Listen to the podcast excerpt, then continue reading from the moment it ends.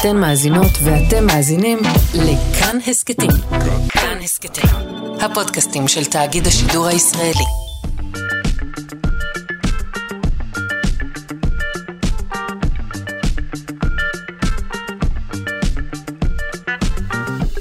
שלושה שיודעים.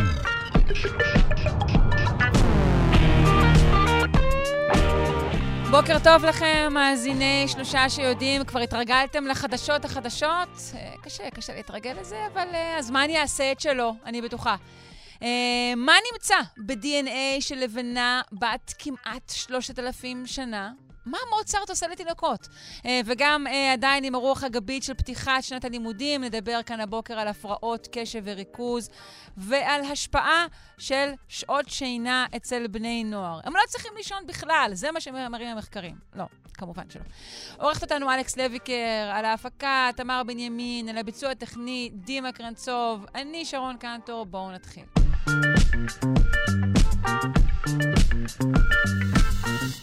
כמעט uh, כל אחד או אחת מאיתנו שלא מצליחה לשבת בשקט, לא מצליחה להיות קשובה לסביבתה, או להתרכז במשימה uh, בלי לפתוח uh, עוד הרבה מאוד לשוניות, uh, מכתירה את עצמה כבעלת uh, הפרעת קשב. אבל מהי באמת הפרעת קשב. לפני דוקטור מעיין ברנע זוהר, ביוכימאית עם מכון דוידסון לחינוך מדעי וחברת עמותת מדעת. שלום. בוקר טוב. בוקר אור. אז מהם הנתונים האמיתיים, קודם כל, המספריים? Uh, הנתונים המספריים, uh, אני דווקא לא הייתי מתחילה מהמספרים, הייתי מתחילה מזה שזה טבעי לפעמים להרגיש מוסכים, לפעמים להרגיש שאנחנו לא מסוגלים להתרכז במה שאנחנו רוצים לעשות. זו תופעה אנושית טבעית לחלוטין. השאלה היא מה זאת ההפרעה הזאת, ומכאן אנחנו נגיע גם למספרים. ההפרעה לא, הזאת... הכל, הכל ש... טבעי, הכל טבעי. השאלה היא שוב, כן. מתי אנחנו uh, קוראים למשהו הפרעה. הנקודה היא... בדיוק. הנקודה היא כשזה מפסיק להיות משהו שקורה לנו מדי פעם, והופך להיות משהו שהוא חלק אינהרנטי בכל ההתנהלות שלנו, ברמה שהוא מפריע לכל ההתנהלות שלנו בחיים. זאת אומרת, אם פה ושם אנחנו עייפים ומוסכים, זה בסדר, אבל אם... כשאנחנו מתעוררים בבוקר, הראש שלנו מפוצץ במחשבות שרצות לכל הכיוונים, ואחר כך במשך כל היום אנחנו לא מצליחים להתמקד בשום דבר, או להבדיל, הצד השני של המטבע, כשאנחנו כבר מתמקדים במשהו, אנחנו נכנסים לכזה היפר פוקוס שאי אפשר לנתק אותנו. אם זה פוגע ביכולת שלנו אה, בתור את, ילדים לרכוש למידה... כרגע, אבל את מתארת כרגע אה, שגרה של אה, אחוזים, לכן כן התחלתי מהאחוזים, של אחוזים מאוד מאוד אה, okay. אוקיי. רחבים מהאוכלוסייה. כמעט כל לא אחד שתפני אליו היום, שרוצה נגיד לכתוב אה, אה, עבודה לאוניברסיטה, יגיד לך שהוא עוצר אותה 200 פעם כדי להיכנס לאיזושהי רשת חברתית.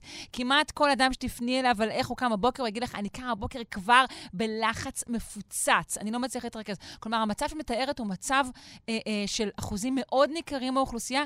אפשר להגיד שהוא אפילו מצב של, של התרבות כולה כמעט כרגע.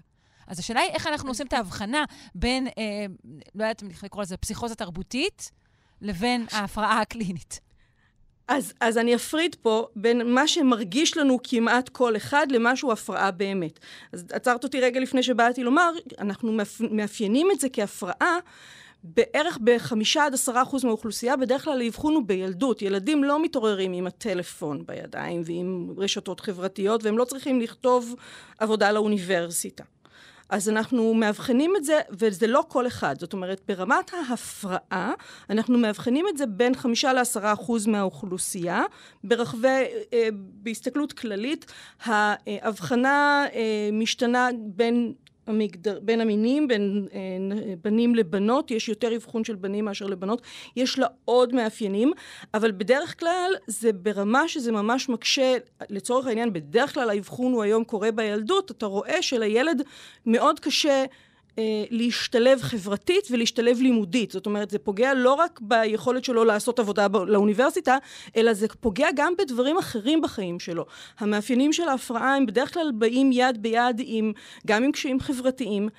אה, בהרבה מאוד מהמקרים הפרעת קשב וריכוז על רקע נוירולוגי גם מגיעה עם עוד אחים במרכאות, כי בדרך כלל אנחנו רואים מה שנקרא קומורבידיטי, או הפרעות סמוכות שקורות ביחד בתפוצה אה, גבוהה יחסית. זאת אומרת, הרבה פעמים ליד הפרעות קשב וריכוז אנחנו נראה עוד הפרעות נוירולוגיות. זה יכול להיות דיכאון, זה יכול להיות חרדה, זה יכול להיות תסמונת טורט. אה, זה יכול להיות כל מיני, כל מיני דברים ש... אף אחד לא יחשוב לרגע שהם נורמטיביים. להבדיל מהרגלים גרועים, לבן אדם עם הפרעת קשב וריכוז אין שום יכולת לעצור אותה. בן אדם שרק יש לו הרגלים גרועים, תעצרי לו את ההרגלים, תחנכי אותו טיפה אחרת, הוא, הוא יסתגל מחדש. אלה מאיתנו שהתרגלו להתעורר יום יום עם הטלפון, אם רק נעשה, מספיק לעשות איתם שינוי די קטן, לומר להם עכשיו מכניסים אתכם לחדר עם חסימת קליטה. הם יעשו את מה שצריך. בן אדם שתכניסי אותו לחדר עם חסימת קליטה ובלי אפשרות לגשת לטלפון ויש לו הפרעה, אז את תראי שכשהוא יושב בחדר, הידיים שלו מתחילות לזוז, הראש שלו זז, הוא יתפוס נייר ועיפרון ויתחיל לצייר תוך כדי. הוא לא יצליח להתמקד גם אם לקחת ממנו את ההסחה. וזה ההבדל, חוסר היכולת שלו לחזור, ל, אה, להיכנס למצב שבו הוא יכול להוציא מן הכוח אל הפועל כל מיני דברים. וזה בדיוק המהות של ההפרעה הזאת. יש בעצם איזושהי הפרעה במוח שגורמת לו אה, סוג של בלגן, אין לו יכולת לנהל משימות. Uh, הרקע הוא רקע ביוכימי נוירולוגי, יש איזושהי הפרעה, ברוב המקרים בהפרעה של uh, מוליך עצבי שנקרא דופמין, בחל, בחלק מהמקרים זה אדרנלין או נורפינפרין, תלוי באיזה הקשר מסתכלים על החומר הזה. והדימוי הטוב ביותר שיש לנו לסיפור הזה זה אם נחשוב על המוח שלנו בתור תזמורת, אז תחשבי על תזמורת שהיא יכולה לנגן עם או בלי מנצח. הרי כל אחד מהנגנים יודע לעשות את התפקיד שלו. ויכול להיות שהם אפילו יתחילו לנגן ביחד, אבל אם לא יהיה שם את המנצח, הם יצאו מסינכרון, וכל אחד יעשה את החלק שלו במקום אחר, והתוצאה תהיה, במקום מוזיקה יפה, יהיה לנו ג'יבריש. וזה מה שקורה במוח של אנשים עם הפרעות קשב וריכוז. זה מולד? זה נגרם כתוצאה ממשהו? אנחנו לא יודעים בדיוק ממה זה נגרם, אנחנו יודעים אה, להעריך. אה, יש גורמים שקשורים לחשיפה אה, עוד בשלב ההיריון והעוברות אה, לחומרים מסוכנים, זה יכול להיות אלכוהול, טבק, זה יכול להיות גם חשיפה לצורך העניין לעופרת. יש מרכיב גנטי מאוד מאוד חזק, אנחנו יודעים ש... אה, אה, היום בדיעבד, ככל שלמדנו טוב יותר לאבחן ילדים, אנחנו יודעים להסתכל אחורה ולראות, וכמעט לכל אחד מהילדים שמאובחן, כנראה שגם אחד מההורים סבל מהפרעת קשב וריכוז בילדות, שאולי הלכה איתו גם לבגרות. אנחנו לא יודעים לומר בדיוק מה הגנים, אין לנו דרך עדיין לכוון בדיוק לגנים שעושים את הדבר הזה. אנחנו יודעים שיש פה איזשהו מרכיב תורשתי, אבל אנחנו לא יודעים לומר מהו בדיוק, כמו לצערנו בעוד הרבה מאוד דברים שקשורים לפעילות המוח, שקשה מאוד לכוון אל הגנטיקה המדויקת. מדויקת ברוב המקרים. זאת אומרת שלמרות שאנחנו יודעים שיש כאן בסיס ביולוגי-נוירולוגי, בעצם מלבד הערכה אה, של אנשי מקצוע ומבחנים למיניהם, אין דרך אה, לאבחן את זה. נכון, היום אין לנו כלים אה, רפואיים, ביולוגיים, לאבחן את זה מפני שזה קורה בתוך המוח. אז אנחנו לא נעשה ביופסיה לתוך המוח לאנשים אה, שלצורך העניין הם בריאים, זה סיכון גבוה מדי. הכלים שיש לנו זה מבחנים אה, קליניים שמשתנים, זה בעצם אחת ההפרעות שנמצאת ב-DSM, שזה מדריך האבחון הפסיכיאטרי לצורך העניין, אבל פסיכיאטריה ונוירולוגיה שתיהן עוסקות בעצם במוח, וההגדרה של ההפרעה הזאת היא משתנה, זאת אומרת התיאור הראשון שלה מופיע כבר במאה ה-18, ההגדרות הרשמיות שלה מתחילות כבר בסוף המאה ה-19, תחילת המאה ה-20, וכמובן שההגדרה מתפתחת ככל שה... שנים עוברות ואנחנו מבינים טוב יותר. אגב, להבדיל ממה שאנשים חושבים, וזה אם זה טיפה יחזיר אותנו לתחילת השיחה, טלוויזיה לא גורמת להפרעות קשב וריכוז, אוקיי? גם לא סוכר. טלוויזיה כבר בטח לא, אותו מכשיר תמים. אה, העניין הוא, העניין הוא שהרבה פעמים אם אם יש הפרעה קיימת, אז שימוש ב... לצורך העניין, מסכים או טלוויזיה יכול להחמיר את התסמינים. זאת אומרת, אנחנו יכולים לראות ש... וגם לא אצל כולם, אצל חלק מהילדים החשיפה לטלוויזיה יכולה להגביר. אגב, גם סוכר באותו, לא לצורך העניין. סוכר שכביכול תמיד מייחסים לו אנרגיה, ושוגר ראש, שזה ביטוי ידוע בהורות המודרנית, זה לא נכון. זאת אומרת, אפשר לצרוך סוכר ושזה לא יעשה שום בעיה. אה, להבדיל, אם נבדיל רגע מהעניין של השיניים והבריאות וכולי, אני מדברת לרמת ההתנהגות. לא, זה יכול, זה יכול ליצור פרץ אנרגטי גם אצל ילד שאינו סובל מהפרעה כזו, אבל הוא יירגע אחרי הוא זמן. הוא יהיה מאוד קצר מועד, והמטאבוליזם של גלוקוז הוא מאוד קצר, וכל הסיפור הזה הוא לא יגרום עכשיו לילד לטפס על הקירות, וזה נדיר. זאת אומרת, זה לא, זה לא מאפיין של סוכר דווקא. זה מאפיין של לא הייתה לנו אנרגיה וקיבלנו אנרגיה, אז... אבל זה לא הפרעת קשב, okay. זה סיפור לגמרי אחר. אמרי לי, איך, לא... אם האבחון הוא, הוא רק אבחון קליני, אז איך הוא עושה mm-hmm. את ההבחנה בין הדברים שתיארתי, שאני שמעתי שקצת התנערת מהם, אבל הם קיימים. אני, אני, אני רואה ילדים סביבי, ילדים שקיבלו נגיד טלפון בגיל מאוד מאוד צעיר, וכבר, וכבר פיתחו uh, תלות מאוד גבוהה בטלפון הזה. אין למשל, סתם דוגמה למשהו שנראה כהפרעת קשב, איך המבחנים הקליניים עושים את ההפרדה הזאת? אני לא יודעת, כי אני לא עוסקת בקליניקה, ואני לא נכנסתי לבדוק, אני לא יכולה לומר לך בדיוק מצד הקלינאי איך זה נראה, אני יכולה לומר לך את זה מצד האימא, שיש לה שתי בנות מאובחנות ועוד אחת בדרך. אני יכולה לומר שהקלינאים לא מסתפקים ברק להסתכל על ילד, אלא תהליך האבחון הוא תהליך מורכב שכולל גם מבחנים לילד, גם שאלונים להורים ולסביבה, וגם הסתכלות ישירה על הילד ושיחה איתו. זאת אומרת, התהליך של אבחון להפרעת קשב וריכוז הוא לא מתחיל ונגמר, אנשים חושבים שזה רק איזשהו מבחן ממוחשב. יש מבחן ממוחשב שהוא רק אחד משורה של כלים שבודקים טווח שלם של עניינים. כי למשל, אה, אחד הדברים שמציפים אה, סימני שאלה זה ילד נכנס לכיתה. נלקח ממנו לצורך העניין את הטלפון, כי בדרך כלל בבית, בבתי הספר יש נהלים שלא מאשרים שימוש בטלפון בזמן השיעור, והוא צריך להוציא את הספרים והמחברות מהתיק. עכשיו, אנחנו מדברים בכיתה א', בדרך כלל גם לא יהיה לו טלפון חכם, כי הוא לא יכול לתפעל אותו, כי הוא לא יודע עדיין לכתוב ולקרוא. כמה זמן ייקח לילד הזה, בהשוואה לחברים שלו, להוציא את הספרים מהתיק, לפתוח את המחברת ולהתחיל לעשות את מה שהוא צריך בכיתה. זו דרך מאוד טובה להסתכל ולראות שיש לו קשיי התארגנות, הוא לא מצליח בעצם המוח שלו בבלגן, הוא לא מצליח לעשות את הפעולה הכביכול כל כך פשוטה הזאתי. כן, לא, אני, אני מסכימה איתך, אבל איך מפרידים בין זה לבין אז... חינוך, להרגלים? הרי יש ילדים שבבית נכון. אמרו להם איך להוציא ספרים, ויש ילדים שלא, אה, סתם בתור דוגמה. אה, זה נראה לי משהו באמת... אה, טוב, את אומרת שהמבדקים הם, הם מורכבים. המבדקים הם מורכבים, הם קשורים, הם כרוכים בשאלונים די ארוכים, גם למור, לצוות ההוראה, גם למורים. וגם מבחנים לילד, אה, וזה לא מבדק, זה באמת לא איזה שאלון של חמש שאלות אה, באינטרנט זה ברור, עליו. זה, זה ברור. משהו שבודק את כל היבטי החיים שלו. אנחנו גם באמת רואים הרבה פעמים שבסמוך להפרעה יש את ההפרעות הנוספות, והדבר הנוסף שעושים זה באמת, אם אנחנו יכולים לטפל בהפרעה באמצעים כימיים, בתרופות, ברגע שאנחנו נותנים תרופה והתרופה משיגה שיפור, אנחנו גם, יש לנו רמז טוב מאוד להפרעה במוח, מפני שהחומרים לטיפול בהפרעות קשב וריכוז, למרות המחשבה עליהם שהם הופכים ילדים לזומבי, הם שייכים לקבוצת החומרים הממריצים. זאת אומרת שבן אדם שהמוח שלו תקין, אם הוא יקבל את החומרים האלה, הוא ייראה כאילו עכשיו מישהו יכניס לו חומר ממריץ ויתחיל לטפס על הקירות. בעוד שילד ש... יש לו בעיה בתפקוד, החומר הזה יעזור לו להתמקד. זאת אומרת, אצל אנשים נורמטיביים החומרים האלה יעשו בדיוק את ההפך ממה שהיית מצפה מהם לראות. אה, שוב, למרות שנדמה לי שזה כן אה, משהו ש... שוב, נזכיר אה, סטודנטים, הם לוקחים אותם כדי, נגיד, להצליח לגמור עבודה או דברים כאלה. אנחנו יודעים שדבר הזה קיים. אז אם אנחנו מסתכלים רגע על, על אוכלוסיית האנשים שהולכים, מה קורה לאנשים? א', יש אנשים שלא מאובחנים. צריך לזכור את זה. תמיד יש לנו שאלה של האם הילד באמת הלך, עבר אבחון, ויש הרבה אנשים בקרבנו שמסתובבים ומעולם לא אובחנו ולא טופלו, ויכול להיות שבן אדם כזה, אם הוא ייקח כדור בצורה לא חוקית, כי החומרים האלה הם לא אקמול, זה לא לקחת אקמול מחבר, זה לקחת כדור עם השפעה פסיכואקטיבית מאוד משמעותית, אה, אבל הוא יעזור להם, אז יכול להיות שיש ברקע הפרעה לא מאובחנת, ואנחנו יודעים שלאורך הרבה שנים גם היה תת-אבחון וגם יש התנגדות של הורים וצוותים לעשות שימוש בטיפול תרופתי, כי ההפרעה הזאת יש לה דרגות שונות של חומרה.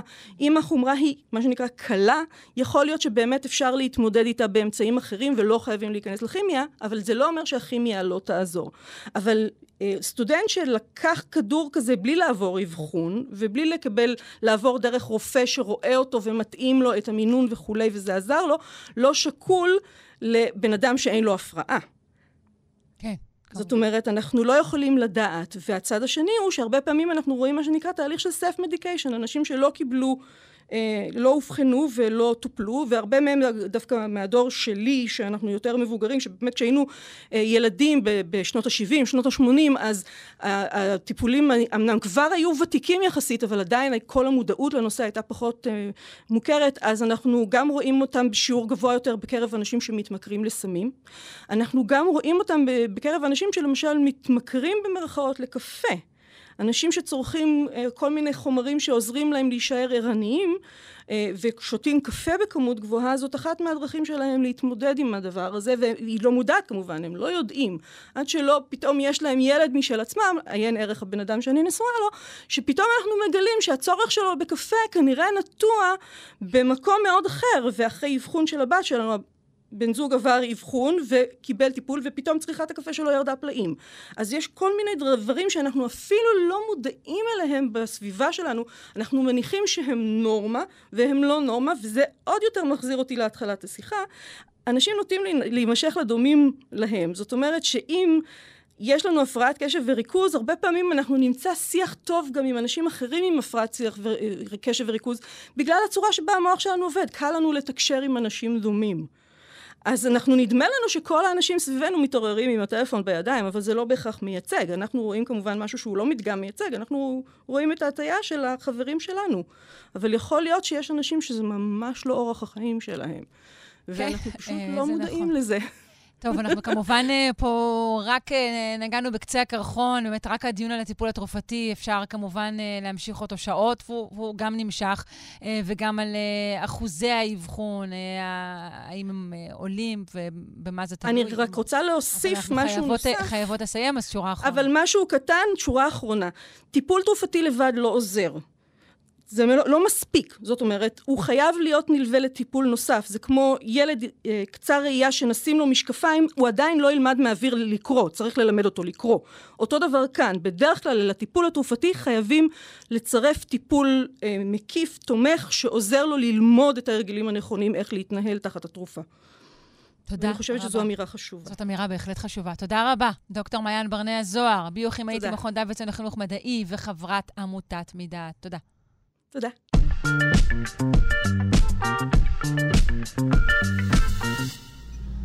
לראשונה הצליחו חוקרים להפיק DNA מלבנת חרס, בת 2,900 שנים, שהייתה חלק מארמונו של מלך אשור, באזור שאנחנו מזהים היום כצפון עיראק. בין היתר הם גילו 34 קבוצות של צמחים שהתקיימו באותה עת. אה, נשמע הכל על הגילוי הזה מהדוקטור אביביאן סלון מהפקולטה לרפואה וממרכז דן דוד לחקר תולדות האדם באוניברסיטת תל אביב. שלום. שלום לך. אה, אז אה, בואי נדבר על הלבנה הזו. היא לבנה אה, בודדת שנמצאה? היא לבנה בודדת שנבדקה. לפי איך שהם אה, מתארים במאמר, זו לבנה שהייתה במוזיאון, וב-2020 כנראה העבירו אותה ממקום למקום, קצת נשברה, ואז החוקרים בעצם אה, עלו על ההזדמנות כדי לדגום אותה היכן שהיא נשברה. אה, ובכך לא לגרום נזק נוסף ללבנה, אלא לדגום איפה שגם ככה היה שבר. כי אנחנו רוצים לדגום את, את לב הלבנה ו- ולא את, ה- את החוץ שלה? זה העניין? בדיוק. גם מבחינת אה, לא להרוס את הוויזואלית, את הלבנה, יש עליה כיתוב, זה איזשהו ממצא מאוד חשוב, וגם כי החלק הפנימי שלה הוא למעשה יותר uh, מוגן מפני זיהום של DNA מודרני. כן. איך זה נעשה? איך עושים uh, um, כזה ריצוף DNA מלבנה? אז בפעם ראשונה שעושים את זה, אז מה שהם עשו, הם באמת הלכו לשבר הזה ודגמו אותו בחמש נקודות שונות. הוציאו חלקים קטנים אה, מהלבנה הזו, ואז אה, עשו תהליך שנקרא הפקת DNA, שבו למעשה משחררים את ה-DNA שאחוז אה, לחרס לתוך תמיסה, ומשם אפשר לקחת את ה-DNA שככה צף בתוך התמיסה ולהעביר אותו ריצוף. ובהמשך נעשה תהליך במחשב של זיהוי איזה חלקי DNA יש בתוך הדגימה. כך מוצאים, נגיד, זהות בין, בין uh, ה-DNA הזה לבין, uh, uh, במקרה הזה, צמחים אנחנו מדברים, uh, נכון. שהיו בתקופת זמן כזו או אחרת. נכון. Okay. זה אוקיי. מצריך השוואה בין ה-DNA ש, שנמצא לנו בתוך התמיסה לבין רקורד ידוע של, של DNA, uh, של צמחים בני זמננו, אבל גם צמחים עתיקים. אוקיי. Uh, בת כמה הלבנה הזו? ומאיפה היא לקוחה? חלק ממה היא הייתה? אז הלבנה הזו מלפני 2,900 שנה, שזו תקופה מרשימה uh, לשימור DNA uh, בסוג כזה של ממצא, uh, והיא חלק מארמון מלכותי בצפון עיראק. אפשר לתארך אותה ממש במדויק, כי יש עליה כיתוב, וזה מאפשר גם לדעת מאיפה היא באה וגם ממתי. וואו, אוקיי. Um, ואנחנו um, יודעים, יש, יש עוד לבנים שהקיפו אותה, נגיד, שיכולים לעזור לנו לקרוא ולהבין את ההקשר? אז יש עוד לבנים מהארמון הזה, אבל uh, בשל הרצון לא לפגוע בממצא שהוא uh, חשוב, uh, אז, אז uh, הם לא תראו במאמר שהם ניסו אפילו לגעת ב, בלבנים mm. האחרות. אוקיי, אוקיי. Um, בואי נדבר על הצמחים. האלו. Mm-hmm. בעצם, איך אנחנו יודעים אילו צמחים היו קיימים אז, בעצם, באותו אופן? אז um, עד עכשיו, עד שבעצם נכנס האפשרות, נכנסת האפשרות הזאת להשתמש ב-DNA מתוך הלבנה, עד עכשיו חוקרים השתמשו בכתבים uh, ובציורים כדי לנסות להבין איזה צמחים היו קיימים uh, בתקופה הזו. ובעצם עכשיו, שיש אפשרות להפיק DNA מממצאים, אז החוקרים יכולים להשוות בין מה שנמצא בתוך הלבנה, מה שבעצם אה, ככה הוא איזשהו קפסולת זמן, הם קוראים לזה של אה, DNA שבתוך הלבנה, לבין מה שידוע מטקסטים, ולראות מה מתאים. והם באמת מצאו מגוון רחב. Mm-hmm. הם מצאו מגוון רחב של צמחים. אה, אז לא כל הצמחים אפשר לזהות מה-DNA עד לרמה של מין ביולוגי. בחלק מהזיהויים הם ברמה של משפחות, ואז הם מנסים לפי ההקשר, לפי הכתבים, ככה להבין בדיוק איזה צמח זה היה. אבל הם מצאו צמחים שבאמת קשורים ליום-יום, אה, כמו כרוב, סלרי, גזר, חרדל, משהו שהוא כנראה חיטה בשביל לעשות לחם, עולם ומלואו. איך, איך ה-DNA של צמחים כאלו אה, מגיע אל, אל, אל תוך הלבנה בעצם? זו שאלה נהדרת, אה, והאמת שהחוקרים אה, ככה משאירים את השאלה הזו קצת פתוחה. אז יש לדעתי כמה אופציות. אחת, זה שיש חלקיקים מיקרוסקופיים של הצמחים האלה שמסתובבים באוויר. אה, מעצם זה שיש DNA בסביבה. אנחנו יודעים כן. שאפשר לתפוס DNA במים, אפשר לתפוס DNA באוויר, אפשר לתפוס DNA באדמה. גם כאן יכול להיות שיש חלקיקים מיקרוסקופיים של הצמחים האלה שבעצם נכנסו אה, איך שעשו את הלבנה. והיות והיא לא אה, בושלה, או היא, היא בעצם נשארה להתייבש, אז ה-DNA לא נהרס, אלא נשמר. אה, כלומר, היא לא, היא לא עברה איזה תהליך של אה, שריפה או חימום, אלא פשוט יובשה. כן, ככל אוקיי. הנראה כן, וזה כנראה מה שאפשר גם ל-DNA להישמר יותר טוב. אוקיי. אה, וחוץ מזה, DNA חופשי, אנחנו יודעים, יכול, יכול להיקשר לחרס. זה יופי של, של חומר שתופס את ה-DNA ושומר אותו. כלומר, יכול להיות שבחרס עצמו גם היו שאריות של, של חומרים מהסביבה, זה לא, לא משהו שהוא, שהוא טהור. בדיוק, בדיוק. אוקיי. Okay. השלב הבא שיכול להיות היה מעניין, במקרה הזה לא, לא היה כנראה מספיק DNA, אבל היה אפשר לחפש גם את ה-DNA האנושי של האנשים שיצרו את הלבנה הזו, השתמשו בה, זה אולי במחקר הבא. כן. מעבר לעניין המדעי, יש עוד דברים שנוכל אה, לעשות או, או, או ללמוד מדבר כזה? כלומר, שחזור, נגיד, של צמחים ישנים, אה, או...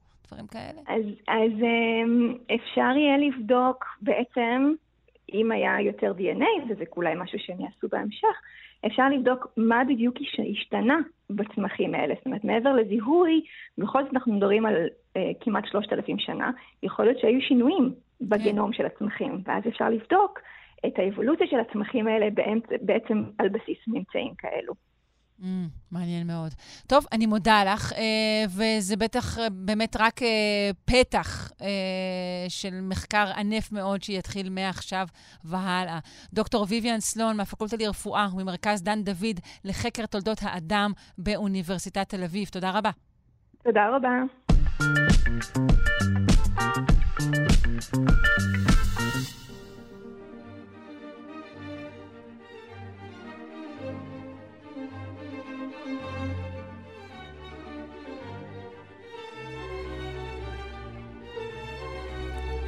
חשיפה של אה, תינוקות למוזיקה של מוצרט, לפני, במהלך אה, ולאחר הליכים רפואיים שמלווים בכאב, יכולה להקל על הכאב שלהם. אה, זה מצטרף למחקרים שהראו שלהאזנה לדיבור של ההורים יש אפקט דומה על רמת הכאב של תינוקות. נבדוק האם מדובר רק ספציפית במוצרט, או שכל המוזיקה יכולה לסייע עם הפרופסור אלכס בינשטוק מהפקולטה לרפואה ומרכז לחקר המוח על שם ספרא באוניברסיטה העברית. שלום, בוקר טוב. בוקר טוב. אז בואו נדבר על המחקר אה, הזה. הוא מצטרף כל מיני מחקרים לאורך השנים, אתה יודע, לגבי אה, אה, בייבי מוצרט כן או לא, האזנה למוזיקה במהלך ההיריון, אה, כן או לא, תוצאות שונות אה, יש על, מאמר, על מאמרים כאלו, אבל עכשיו מדובר על משהו שעוסק אה, בוויסות של כאב, נכון?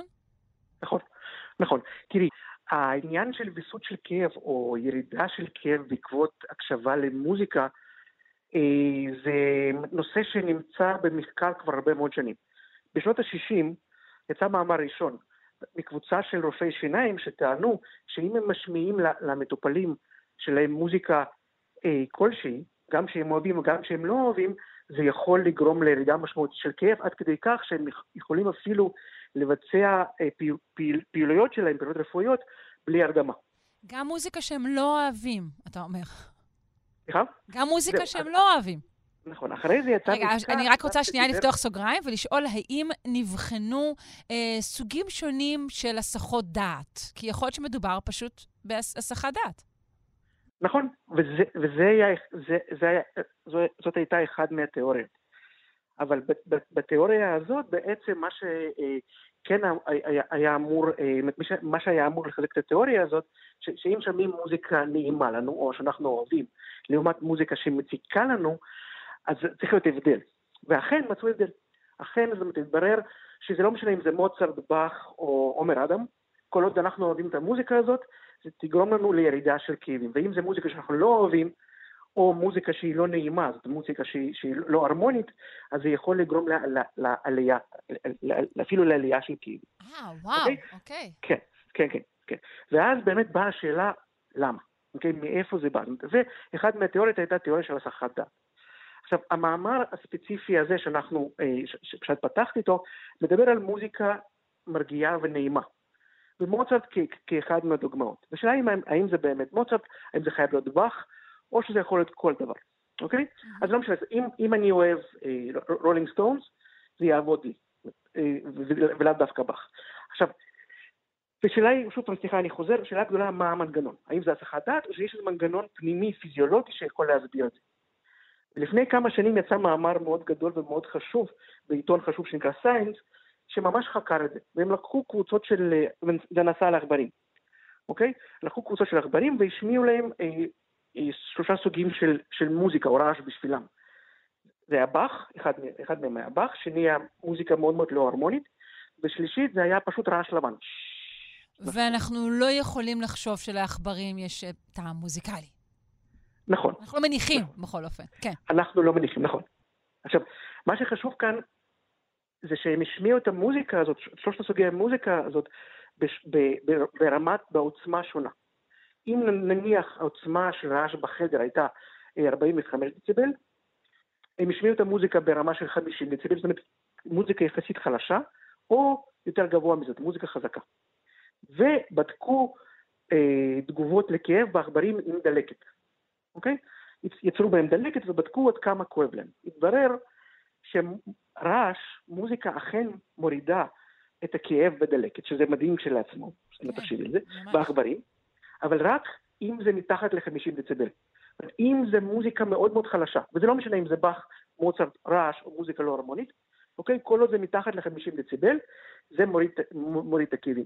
אבל עדיין רק מוזיקה, הרעש לבן לא עבד כך? גם רעש לבן. אה, גם, גם רעש לבן, אוקיי. כל, כל גירוי אה, של מערכת אה, שמע, שהוא אה, גירוי חלש יחסית, מתחת ל-50 דציבל בעכברים, גרם לירידה של כאב, שזה שוב פעם, זו תופעה מדהימה.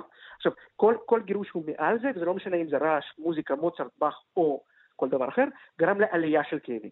עכשיו, הם מיפו את, הם מיפו את, את, את, את המסלול, והם הראו שיש קשר ישיר בין עצבים שהולכים ממערכת שמע, מאוזן, לאזור שנקרא תלמוס. תלמוס תחשבו, זה כמו תחנה מרכזית של כל החושים. ויש שם גם אזור שאחראי על כאב. Mm-hmm. ובעצם מוזיקה חלשה או רעש חלש גורם לירידה משמעותית בהפעלה של אזור של כאב בתלמוס. זאת אומרת, יש לו פה אפילו מנגנון שמראה שרעש, מוזיקה או כל גירוי, אה, כל גירוי אה, אה, של מערכת השמע יכול אה, להוריד כאב. אבל למה כשזה בווליום חזק מדי אה, זה מגביר את הכאב? בווליום, אה, אה, סליחה? כי, כי אה, אה, המערכת עובדת, כש, כשהיא מופעלת בעוצמות שונות, היא עובדת בתדרים שונים. והיא יכולה או אה, להוריד את הפעילות של תאים של כאב, או להעלות את הפעילות של תאים של כאב. אוקיי. חשוב מאוד, חשוב מאוד להגיד, זה מחקר בעכברים, והמערכת שלנו הרבה יותר מורכבת, ולכן חשוב לעשות מחקר דומה בבני אדם. כמובן שאף אחד לא, לא יעשה רישום ישיר מתלמוס, אבל אפשר לעשות נגיד functional MRI, או, או דברים כאלה, ואנחנו מחכים, מחכים למחקר הזה לראות מה קורה אצל בני אדם. ולגבי קולות הורים, אה, בדקו משהו כזה? אה, לא, טוב, עד כמה שידוע לי, אה, לא, אבל אני כן הייתי, בעקבות המחקר הזה בסיינס, כן הייתי מבקש או ממליץ להורים לדבר עם תינוקות טיפה יותר בשקט, ולא לצעוק.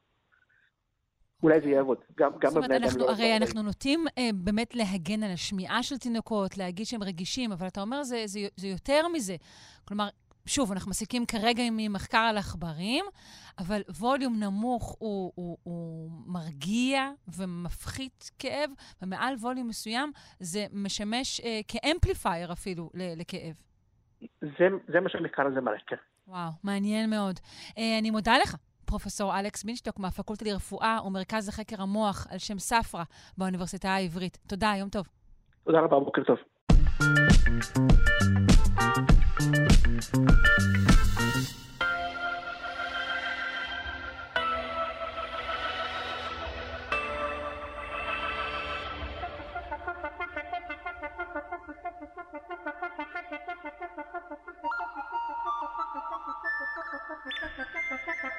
אנחנו עם uh, מנפלאות המוח של הדוקטור נועה אלבלדה עם מרכז סגול למוח ותודעה באוניברסיטת רייכמן, ותאמינו או לא, שוב, סבתא צדקה. צריך לישון, צריך לישון מוקדם. Uh, אנחנו ממשיכים uh, לדבר כאן על uh, נושאים שקשורים גם לשנת הלימודים הזו, והפעם הרגלי שינה. מסתבר שהרגלי שינה טובים יכולים לצמצם התנהגויות אימפולסיביות בקרב ילדים. אה, נשמע למה ואיך ומה מומלץ. שלום, בוקר טוב. בוקר טוב, מה נשמע? הרבה בסדר, זמן לא דיברנו. נכון, נכון. אני שמחה אה, שחזרת מהשייט הארוך הזה. כן, אני רוצה רגע רק לנצל את ההזדמנות אה, להגיד בהצלחה בלימודים לכל התלמידים והתלמידות שהתחילו ללמוד השבוע. תודה רבה. אה, אני חושבת ש... שתהיה שנה פורייה ומעניינת. נכון, חלקם אולי שומעים אותנו ברגע זה, אז אני מצטרפת לאיחולים האלו. כן.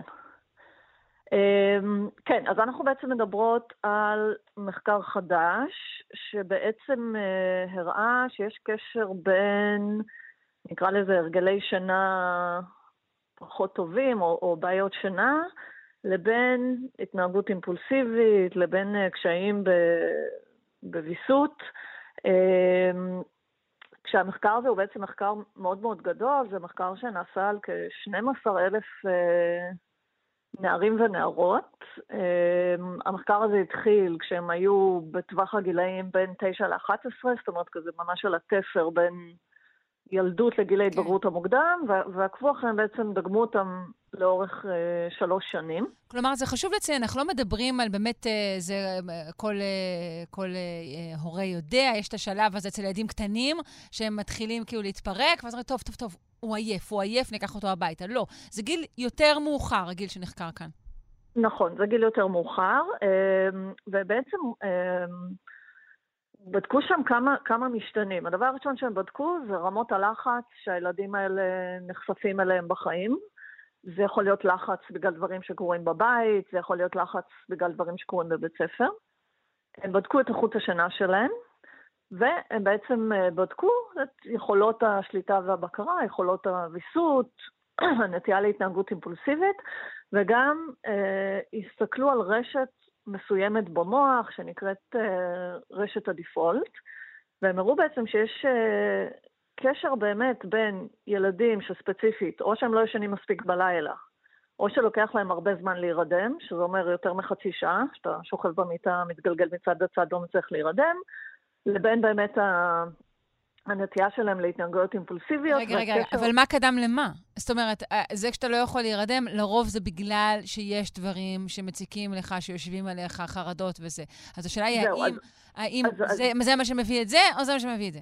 כן, אז בגלל זה הם באמת הכניסו פה את, ה, את הגורם של הסטרס, ובעצם מה שהם בעצם אומרים זה שהסיפור הזה של הפגיעה בשינה, זה מה שמסביר למה כשילדים נחשפים ללחץ, הם אה, יכולים להתנהג התנהגות אימפולסיבית. זאת אומרת, הם אמרו, אנחנו יודעים, יש לנו כבר הרבה מחקרים מהעבר שמראים שילדים שנחשפים ללחץ, זה יכול לעורר התנהגויות אימפולסיביות, אפילו תוקפניות וכולי, ואנחנו רוצים למצוא איזשהו מנגנון שמסביר, והמנגנון שהם מציעים, והם בדקו והם אמרו שזה אכן ככה, זה באמת שהלחץ פוגע באיכות השינה, ואז אתה קם בבוקר, או לא ישנת טוב, אתה עייף, מבחינה קוגנטיבית, כמובן, יש לך פחות משאבים, קשה לך יותר לווסת את עצמך, אמ, והדבר הזה לאורך זמן כמובן יכול להוביל לכל מיני בעיות התנהגות, בעיות בבית ספר, בעיות בבית. כן, ו- וגם ההפך, זאת אומרת, מנוחה, וש... בעצם מנוחה ושינה, או מנוחה או שינה, יכולות לעזור אה, לוויסות מצבי מתח?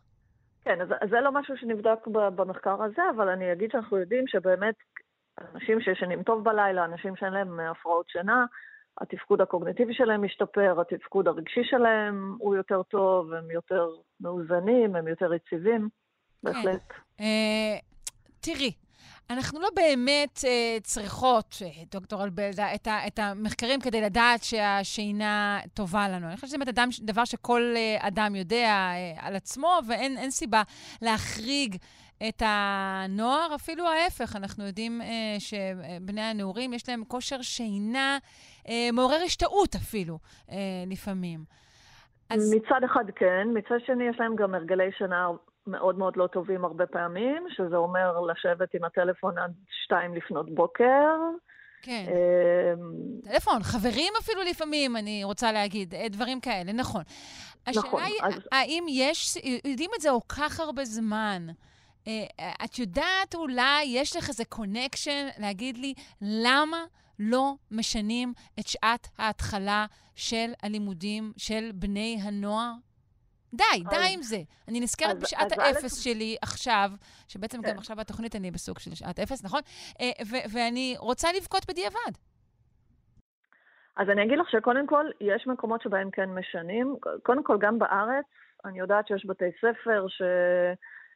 בתי ספר אה, תיכוניים, שביטלו את הדבר הזה שבזמני היה נקרא שעת אפס.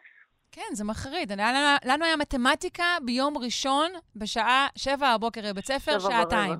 כן. נכון. ואני יכולה להגיד לך שבארצות הברית, גם בעקבות הסיפור הזה של ההבנה של חשיבות של שינה והשפעה של זה על התפתחות המוח בגיל ההתבגרות, יש אפילו בתי ספר שדחו את תחילת שנת הלימודים, את, את תחילת שעת הלימודים בבוקר לתשע או אפילו עשר בבוקר, ועקבו אחרי זה מבחינה מחקרית, והראו שברגע שמתחילים באמת הלימודים בשעה יותר מאוחרת, גם הנוכחות של הילדים בבית ספר עולה, זאת אומרת, יש הרבה פחות חיסורים, וגם הציונים שלהם משתפרים, והמורים מדווחים לזה שיש הרבה פחות בעיות התנהגות. זה, זה דורש כמובן ארגון מערכתי שמאפשר לעשות את זה, כי כן. בהכרח זה אומר שאם את מתחילה ללמוד יותר מאוחר, את גם תסיימי יותר מאוחר. כן. טוב, אולי במשא ומתן הבא של ארגון המורים אה, נכניס גם אה, משהו כזה.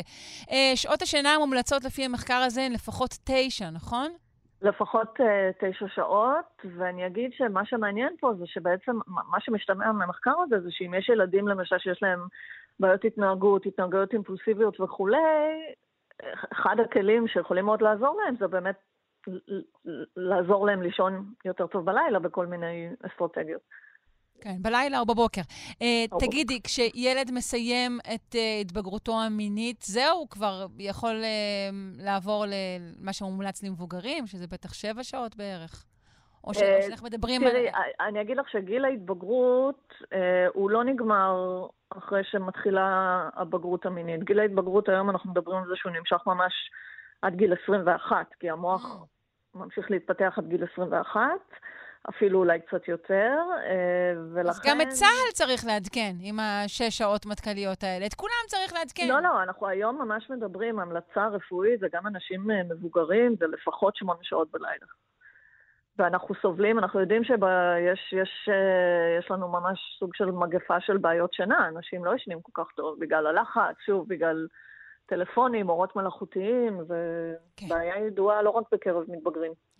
את מדברת עם האדם שהתעורר היום בארבע לפנות בוקר, אה, אז אה, אני לוקחת את דברייך לתשומת ליבי.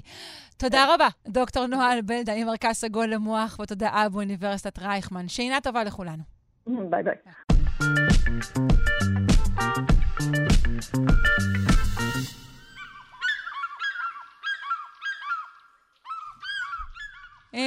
תמיד אני נוטה לפרגן uh, לקמפיינים פרסומיים, uh, בלשון המעטה, אבל זה בהחלט uh, קמפיין יפה.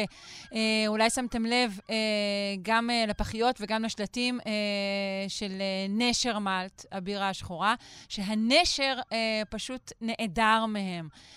זו מהדורה מוגבלת של התוויות האלו, והיא בעצם שיתוף פעולה בין החברה לבין רשות הטבע והגנים. כשהמטרה היא להעלות המודעות אה, לכך שב-20 השנים האחרונות אוכלוסיית הנשרים הצטמצמה בחצי. זה נורא ואיום. אה, נשמע עוד על כך מהדוקטור עדי לוי. הוא ראש התוכנית לתואר שני בקיימות המרחב העירוני והכפרי במכללה האקדמית אחווה, וחבר הוועד המנהל באגודה הישראלית לאקולוגיה ולמדעי הסביבה. שלום. שלום. אנחנו מדברים uh, פה על, על, על סקירה חדשה, נכון, שמאששת את, ה, את הדאגות הגדולות uh, למצב הנשרים בארץ, נכון? כן, אה, אז מדובר בסקירה שפורסמה בכתב העת למדע ולמדיניות הסביבה, אקולוגיה וסביבה, מבית האגודה הישראלית לאקולוגיה ולמדעי הסביבה.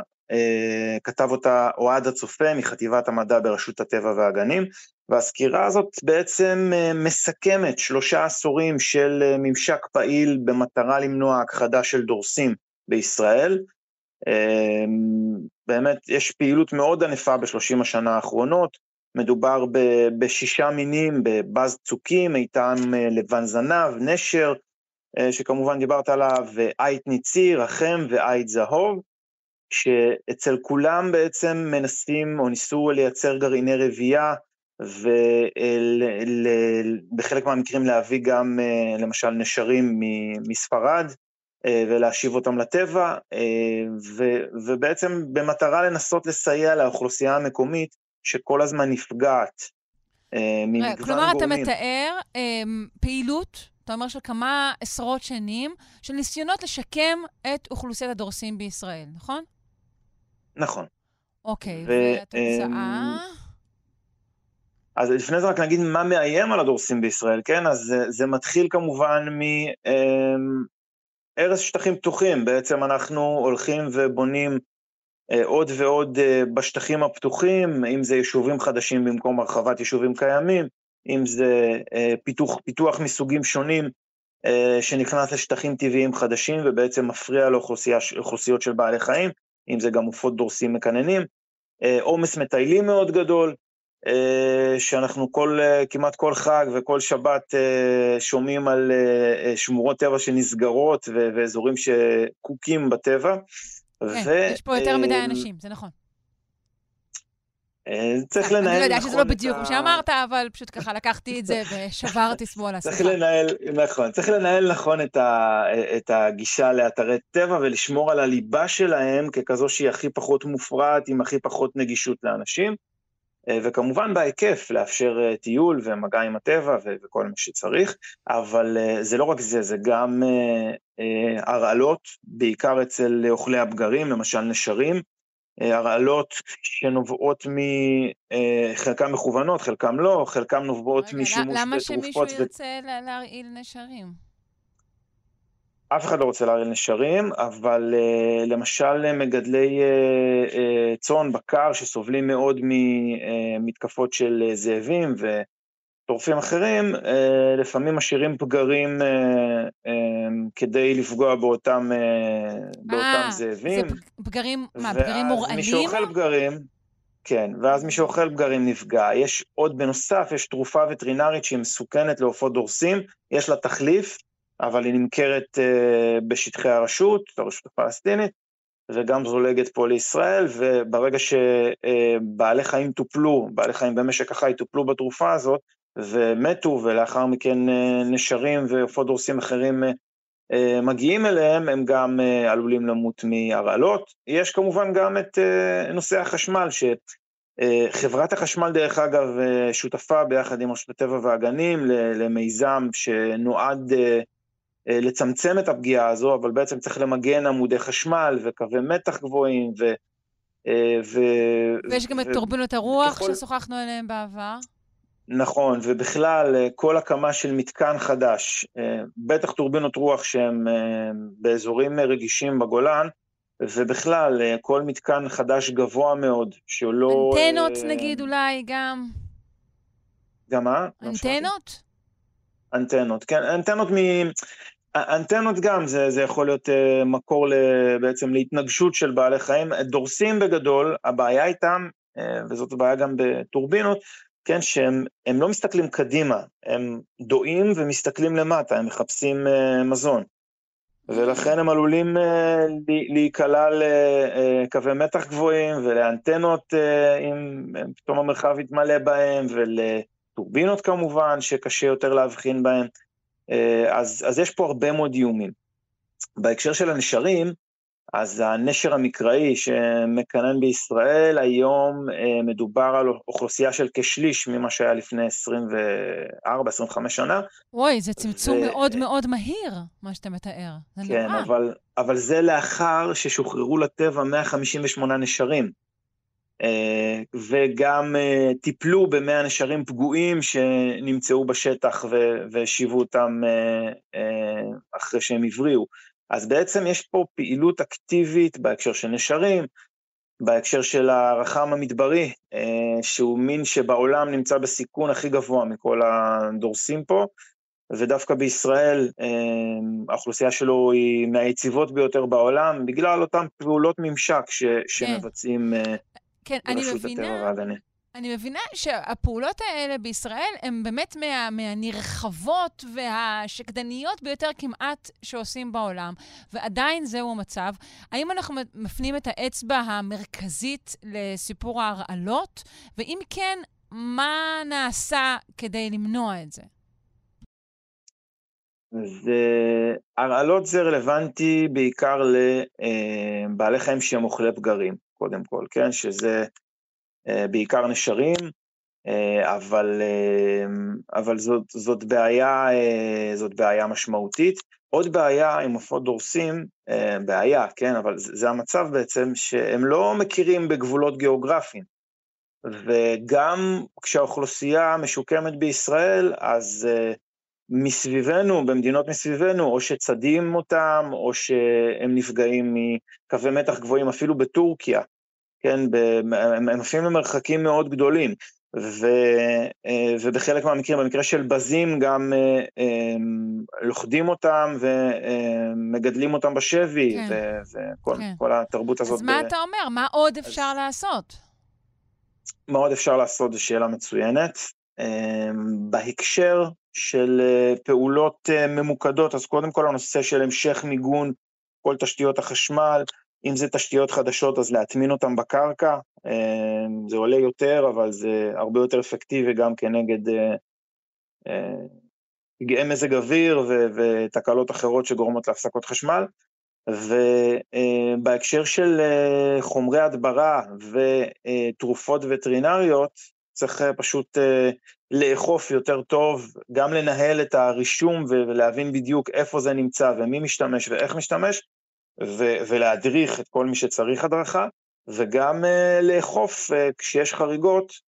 Uh, יש המון עופות uh, דורסים היום שהם uh, ממושדרים, ובעצם המערכות מאפשרות uh, לזהות מקרים של נחיתה, uh, נחיתה שהיא לא באזור של uh, קינים, ואז uh, uh, אם זה למשל נשרים, אז אז אפשר לשער שהם נחתו בסביבה של פגר, ורשות הטבע והגנים בעצם ישר שולחת לשם צוות כדי לבדוק האם מדובר בפגר שעלול להיות מורעל, או, או מה, מה בדיוק הסיפור, כך שמנסים באמת לעשות מגוון רחב של מאמצים, אבל אם אה, אה, נסתכל רגע על הנתונים בסך הכל, אז אצל חלק מה... אה, למשל אה, נשרים, אז אה, שוחררו אה, 158, אה, ואחוזי התמותה הם כ-38 אחוז. אה, ונשרים שהגיעו, אה, לא נשרים, אה, אה, רחמים, רחם בעצם, אחוזי תמותה הם הכי נמוכים, אמרנו, ההצלחה הכי גדולה בעצם בשימור המין הזה, 26 אחוז תמותה, אבל יש לנו אחוזי תמותה גבוהים במיוחד, למשל, בנשרים המשוקמים שהגיעו מספרד, מקטלוניה, 71 אחוז ו-41 אחוז תמותה לאיתם לבן זנב שהושב לטבע, ובאז צוקים קרוב ל-100 אחוז. בעצם הבעיה הגדולה אה, של אותם אה, מינים של דורסים היא שהם אה, מתרבים בקצב מאוד איטי, לוקח להם אחוזי הצלחה גם לא מאוד גבוהים, התטולות הן קטנות, השרידות היא קטנה, והבגרות המינית לוקחת שנים, אז קצב רבייה שלהם הוא מאוד מאוד איטי, וככל שהם נפגעים במהירות גבוהה יותר מקצב הרבייה, אז אנחנו בבעיה, ובעצם הנוכחות שלהם פה עדיין היא, היא פועל יוצא של, של אותן uh, פעולות שעושים ברשות הטבע והגנים כבר ב-30 השנה לא זה, האחרונות. אם לא זה כבר לא, אולי לא היינו רואים אותם. חלקם לא היו פה כבר כנראה, כן. כן. תודה רבה לך, דוקטור עדי לוי. וצריך להמשיך. כן. כן. תודה. אה, ראש תוכנית התואר שני בקיימות המרחב העירוני והכפרי, המכללה האקדמית אחווה, וחבר הוועד המנהל באגודה הישראלית לאקולוגיה ולמדעי הסביבה. תודה. תודה ולהתראות.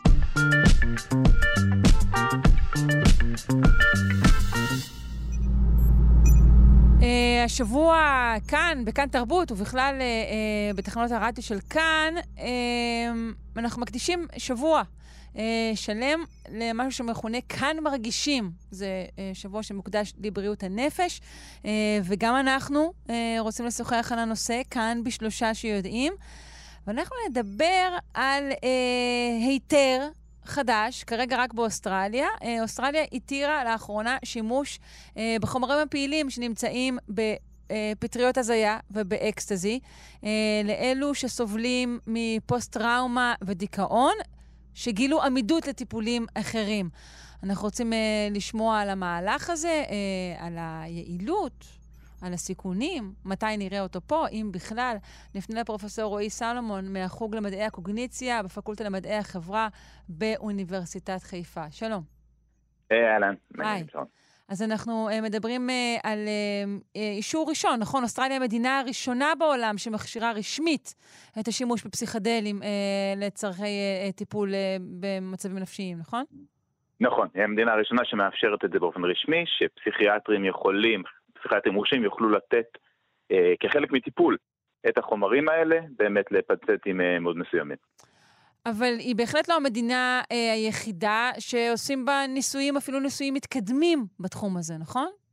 נכון, לגמרי. גם בישראל, גם בקנדה, גם בארצות הברית, בהולנד, יש אה, כבר מזה זמן רב ניסויים שבעצם, ניסויים קליניים, שמקדימים את המהלכים האלה, שבעצם בודקים האם החומרים האלה הם אפקטיביים לשימוש בכל מיני מצבים פסיכיאטריים כאלה ואחרים. כן, אה, זה מחקר שבסיקסטיז אה, כבר אה, היה בשלבים די מתקדמים, ואז בעצם עצר למספר עשורים, והוא זוכה לעדנה מחודשת בעשור האחרון, אם איני טועה.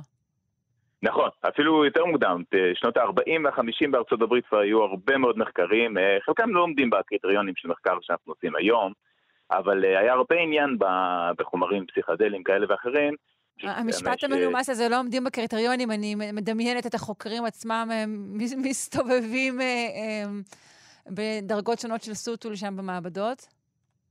אה, גם זה, אפילו יותר מזה, היום יש לנו קריטריונים מאוד ברורים לבדוק אם משהו אפקטיבי בצורה סטטיסטית, על מי הוא משפיע, קבוצות ביקורת, דברים כאלה, שפעם פחות היו עושים. כלומר, אני חושב שדווקא ההבדל הגדול הוא בשיטה המדעית. כן. אוקיי. Okay. uh, מה היתרון של uh, חומרים פסיכדליים uh, על פני uh, שיטות קיימות? וגם, בואו אולי כן uh, נבדיל ביניהם. אנחנו מדברים פה גם על, uh, על, על MDMA, מה ש... מה שנקרא אקסטזי בפי העם, וגם על פסילוציבין, שהוא בעצם פטריות. הם לא חומרים זהים בשום צורה. נכון, חומרים מאוד שונים. כלומר, MDMA הוא בעצם חומר שאנחנו קוראים לו אמפתוגן. זה חומר שמשפיע בעיקר בתחום הרגשי, נותן לאנשים תחושה אופורית, תחושה מאוד טובה, מרוממת, אנרגיה, אה, מספרים על אהבה, אה, אבל הוא לא חומר שיוצר הזיות. כלומר, במובן הזה הוא לא חומר פסיכדלי אמיתי, mm-hmm. אה, ואת רוב הניסיון שיש, הניסיון הקליני באמת בא מ-MDMA, כי הוא היה אחד מהראשונים, היה מאוד ברור שיש הרבה אפשרויות לעבוד איתו בתחום של רגש, תחום של חרדה, ובעיקר במודל של PTSD, או אה, דחק, או הפרעות שבאות מתחום הטראומה, ששם בעצם לכלים הפסיכיאטריים הרגילים לא הייתה הצלחה מאוד גדולה. אוקיי. אה, והפסילוציבין מצד שני הוא חומר שבעצם יוצר ממש מצב של הזיות, שככה הוא חומר פסיכדלי קלאסי, אנשים רואים צורות וצבעים ומרגישים שינויים מאוד גדולים בתחושת העצמי שלהם. אה, והוא גם הרבה יותר מורכב לעבודה, כי יכולים להיות כל מיני חוויות שונות שיוצאות בתוך הדבר הזה. בעוד ש-MDMA ככה דוחף אנשים מאוד לתחושה חיובית וטובה. אז הסיבה ששני החומרים האלה כרוכים יחד אה, באותה ידיעה עיתונאית, ואולי גם באותו סעיף אישור, אני לא יודעת, היא העובדה ששניהם הם בעצם אה, אה, סמי בילוי, סמי מסיבות, שהופכים עכשיו למשהו שהוא חלק מעולם הרפואה? אה, לא, אני חושב שהסיבה ששני אלה כרוכים יחד זה שבעצם אה, רק בשניהם יש מחקר יותר מתקדם. Mm. כבר אה, המחקר ב-MDMA כבר מתרחש למעלה מעשור. זה מחקר שדורש זמן ונעשה בצורה מאוד מאוד רצינית עם תוצאות מאוד מאוד טובות ל-PTSD, זה מה שקוראים בסלאם הלם קרב הרבה פעמים. ושם באמת יש תוצאות מאוד מאוד מרשימות. בעיקר כיוון שלא לפסיכולוגיה וגם לא לפסיכיאטריה היו הצלחות גדולות פה, אז יש המון המון מקום לתת מזור לאנשים שמאוד מאוד סובלים. כן. אה, וגם בפסילוסיבין, הייתה החלטה ככה לא ללכת ל-LSD, כי LSD הוא עוד שהוא חומר מאוד אה, אפקטיבי גם, ובדומה לפסילוסיבין והרבה דברים, יצא לו שם רק ככה בסיקסטיז, אז הלכו לפסילוסיבין, שהוא אה, השפעות שלו דומות, ושם עיקר המחקר נוגע באמת יותר לדיכאון, כי יש איזה רעיון שהתחושה הזו של התמוססות העצמי, והתחושה שאתה שייך למשהו מאוד גדול, כזה חלק מהאוקיינוס הענק, או כן. חלק מהקוסמוס כולו. האחדות ו... הגדולה והמנחמת. בדיוק, זה משהו ש... שנותן איזה נחמה, ב... בעיקר במצבים של אנשים שהם בדיכאון ולא מצליחים לצאת מתוך המשבר הדיכאוני שלהם. כלומר, בעצם מה שאנשים מתארים כשהם לוקחים אה, את הסמים האלו, אה, שלא למטרות רפואיות, התופעות האלו כן נשמרות כמות שהן גם בפורמט הטיפולי. זה רק מכוון אה, למשהו ספציפי ומושגח, נכון? זה לא שזה משהו אחר לגמרי. כן, אבל צריך להבין פה שזה משהו מאוד מאוד שונה. כלומר, אה, שלוקחים MDMA במסיבות, אז להרבה מאוד אנשים יש אה, חוויות מאוד מאוד טובות וחיוביות, אבל לרוב האנרגיה הזו מכוונת. אה, גם לריפוי עצמי, אבל גם לסתם כזה הנאה ולעשות כיף. ומצד שני, על אנשים למשל שיש להם טראומה, הדבר הזה יכול פתאום לגרום למצב שהטראומה נפתחת, ובמשימה אין מי שמשגיח עליך, שיכול להכיל את הדברים שיוצאים. ואז הדבר הזה יכול להיות אפילו פוגעני. כן. לכן מאוד חשוב בהקשר הזה, שני החומרים האלה זה לא תרופה של אה, לך תיקח ו- ותחזור עוד שבוע, אלא זה בעצם מהלך שעושים ביחד עם פסיכותרפיה, והאפקטיביות שלהם היא רק עם הפסיכותרפיה. כבר יש אנשים שזה יוצא להם נהדר לקחת MDMA ופטריות, אבל כמהלך טיפולי מאוד מאוד חשוב שזה יהיה בתוך סביבה מוגנת, שיש שם אה, מטפלים שקשובים לנושא שבו רוצים לטפל.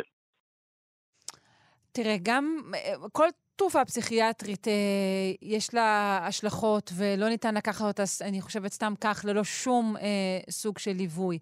אז אה, למה אה, יש יותר קולות ביקורתיים אה, על החומרים האלו? אוקיי, קודם כל אני רוצה דווקא לתקן להגיד שלא נכון. לרוב, okay. אוקיי. פסיכיאטר ייתן תרופה ויגיד, או, בוא תראה אותי עוד חודש, עוד חודשיים לפעמים. כלומר, אין פה מהלך שהוא טיפולי, אני יודע, הרבה פעמים ימליצו אולי לעשות את הפסיכותרפיה אבל הם לא נותנים את התרופה, והרעיון הוא רעיון שהתרופה עצמה היא מה שעוזרת, למרות שאנחנו יודעים שכל התרופות האלה עובדות הרבה יותר טוב, אם כן, אנשים גם עושים עבודה. כן, כמעט תמיד הן מלוות גם בטיפול שיחתי כלשהו. פה לא יהיה אפשר לתת את החומרים בלי לעבור דרך מהלך פסיכותרפי מאוד ברור. Mm, כלומר. זה אוקיי. בעצם, זה גישה מאוד מעניינת בכלל בעולם הרפואה. שנותנים תרופה ואומרים, לא, צריך גם לעשות איתה עבודה, לא מספיק לקחת אותה, לבלוע אותה ותחזור אליי. אנשים צריכים לעשות את העבודה, ש... כי, כי מבינים שבעצם הרבה מהריפוי זה, זה עבודה ביחד עם החומר, ולא בחומר לבד. כלומר, הנטילה של החומרים עצמם, גם היא תהיה יחד עם אנשי מקצוע ובתוך הם, הם, לא יודעת, קליניקות או מעבדות? לגמרי, לגמרי. כלומר, המהלך הוא מהלך שלמשל ב-MDMA, הפרוטוקול הוא שיש מפגשי הכנה, ואז יש מפגש שבו לוקחים ביחד עם אה, שני מטפלים, אה, משני המינים שיושבים והם מאוד מודעים, אחרי זה יש אינטגרציה ועוד מפגש שבו לוקחים שוב, אבל כל הדבר הזה מלווה בצורה מאוד מאוד מקצועית עם עבודה מאוד אינטנסיבית של אה, פסיכותרפיה, ו- וזה מה שגורם בעצם לאפקט הטיפולי החזק. כלומר, אי אפשר לקחת את זה בבית ולצפות שהכל יסתדר. כן. תגיד, אתה יכול לומר לי מה, אה, אה, דיברת הרבה על פוסט-טראומה בהקשר של MDMA, אתה יכול לומר לי מה בדיוק אה, ב-MDMA עוזר בצור, בצורה טובה כל כך אה, לנפגעי אה, הלם קרב ופוסט-טראומה? האמת אנחנו לא יודעים, כלומר זה משהו שאנחנו עדיין חוקרים אותו, אבל uh, ההשערה היא שכמו ש-MDMA באנשים רגילים לוקח אותם לאיזה מצב אופורי וטוב, אנשים שנמצאים במצב של פוסט-טראומה, זה בעצם מאפשר להם איזה מצב שהם מבוססים מספיק, כלומר, הם אולי לא אופוריים, אבל זה מביא אותם למצב שהם מרגישים מספיק טוב, שהם בעצם יכולים לבוא ולהתמודד עם החומר הטראומטי.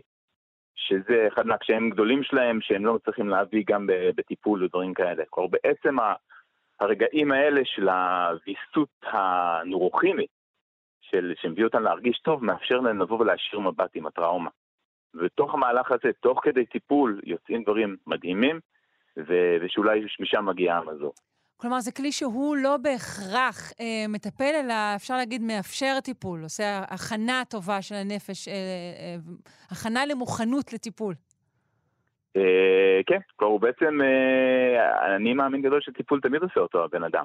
החומר פה מאפשר לך להגיע למצב שאולי אתה יכול מצב של טראומה קשה, שככה דברים חסומים והם חוזרים שוב ושוב לתוך, ה... לתוך המאורע הטראומטי, מביא אותם לרגע שהם מספיק מבוססים, שהם יכולים באמת להתמודד ו... ולדבר, ואולי ככה לגשת ב... ממקום אחר לאותו אירוע קשה שקרה להם. תגיד, פרט למחקר, יש אה, משהו בתרבות בכלל שאתה אה, חושב שגורם לכך אה, שחומרים כאלו מתקבלים בצורה טובה יותר היום? ברור, אני חושב שקודם כל אה, יש לנו משבר לא קטן בפסיכיאטריה. בפסיכיאטריה יש מעט מאוד תרופות חדשות שעובדות על מערכת העצבים המרכזית.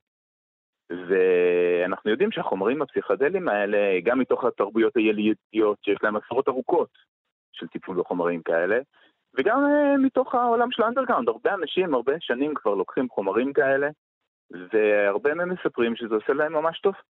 אז אני חושב שהרבה אנשים ככה הבינו שאחרי ה-diet rep שהדברים האלה קיבלו בשנות ה-60, ככה שהפכו את ה...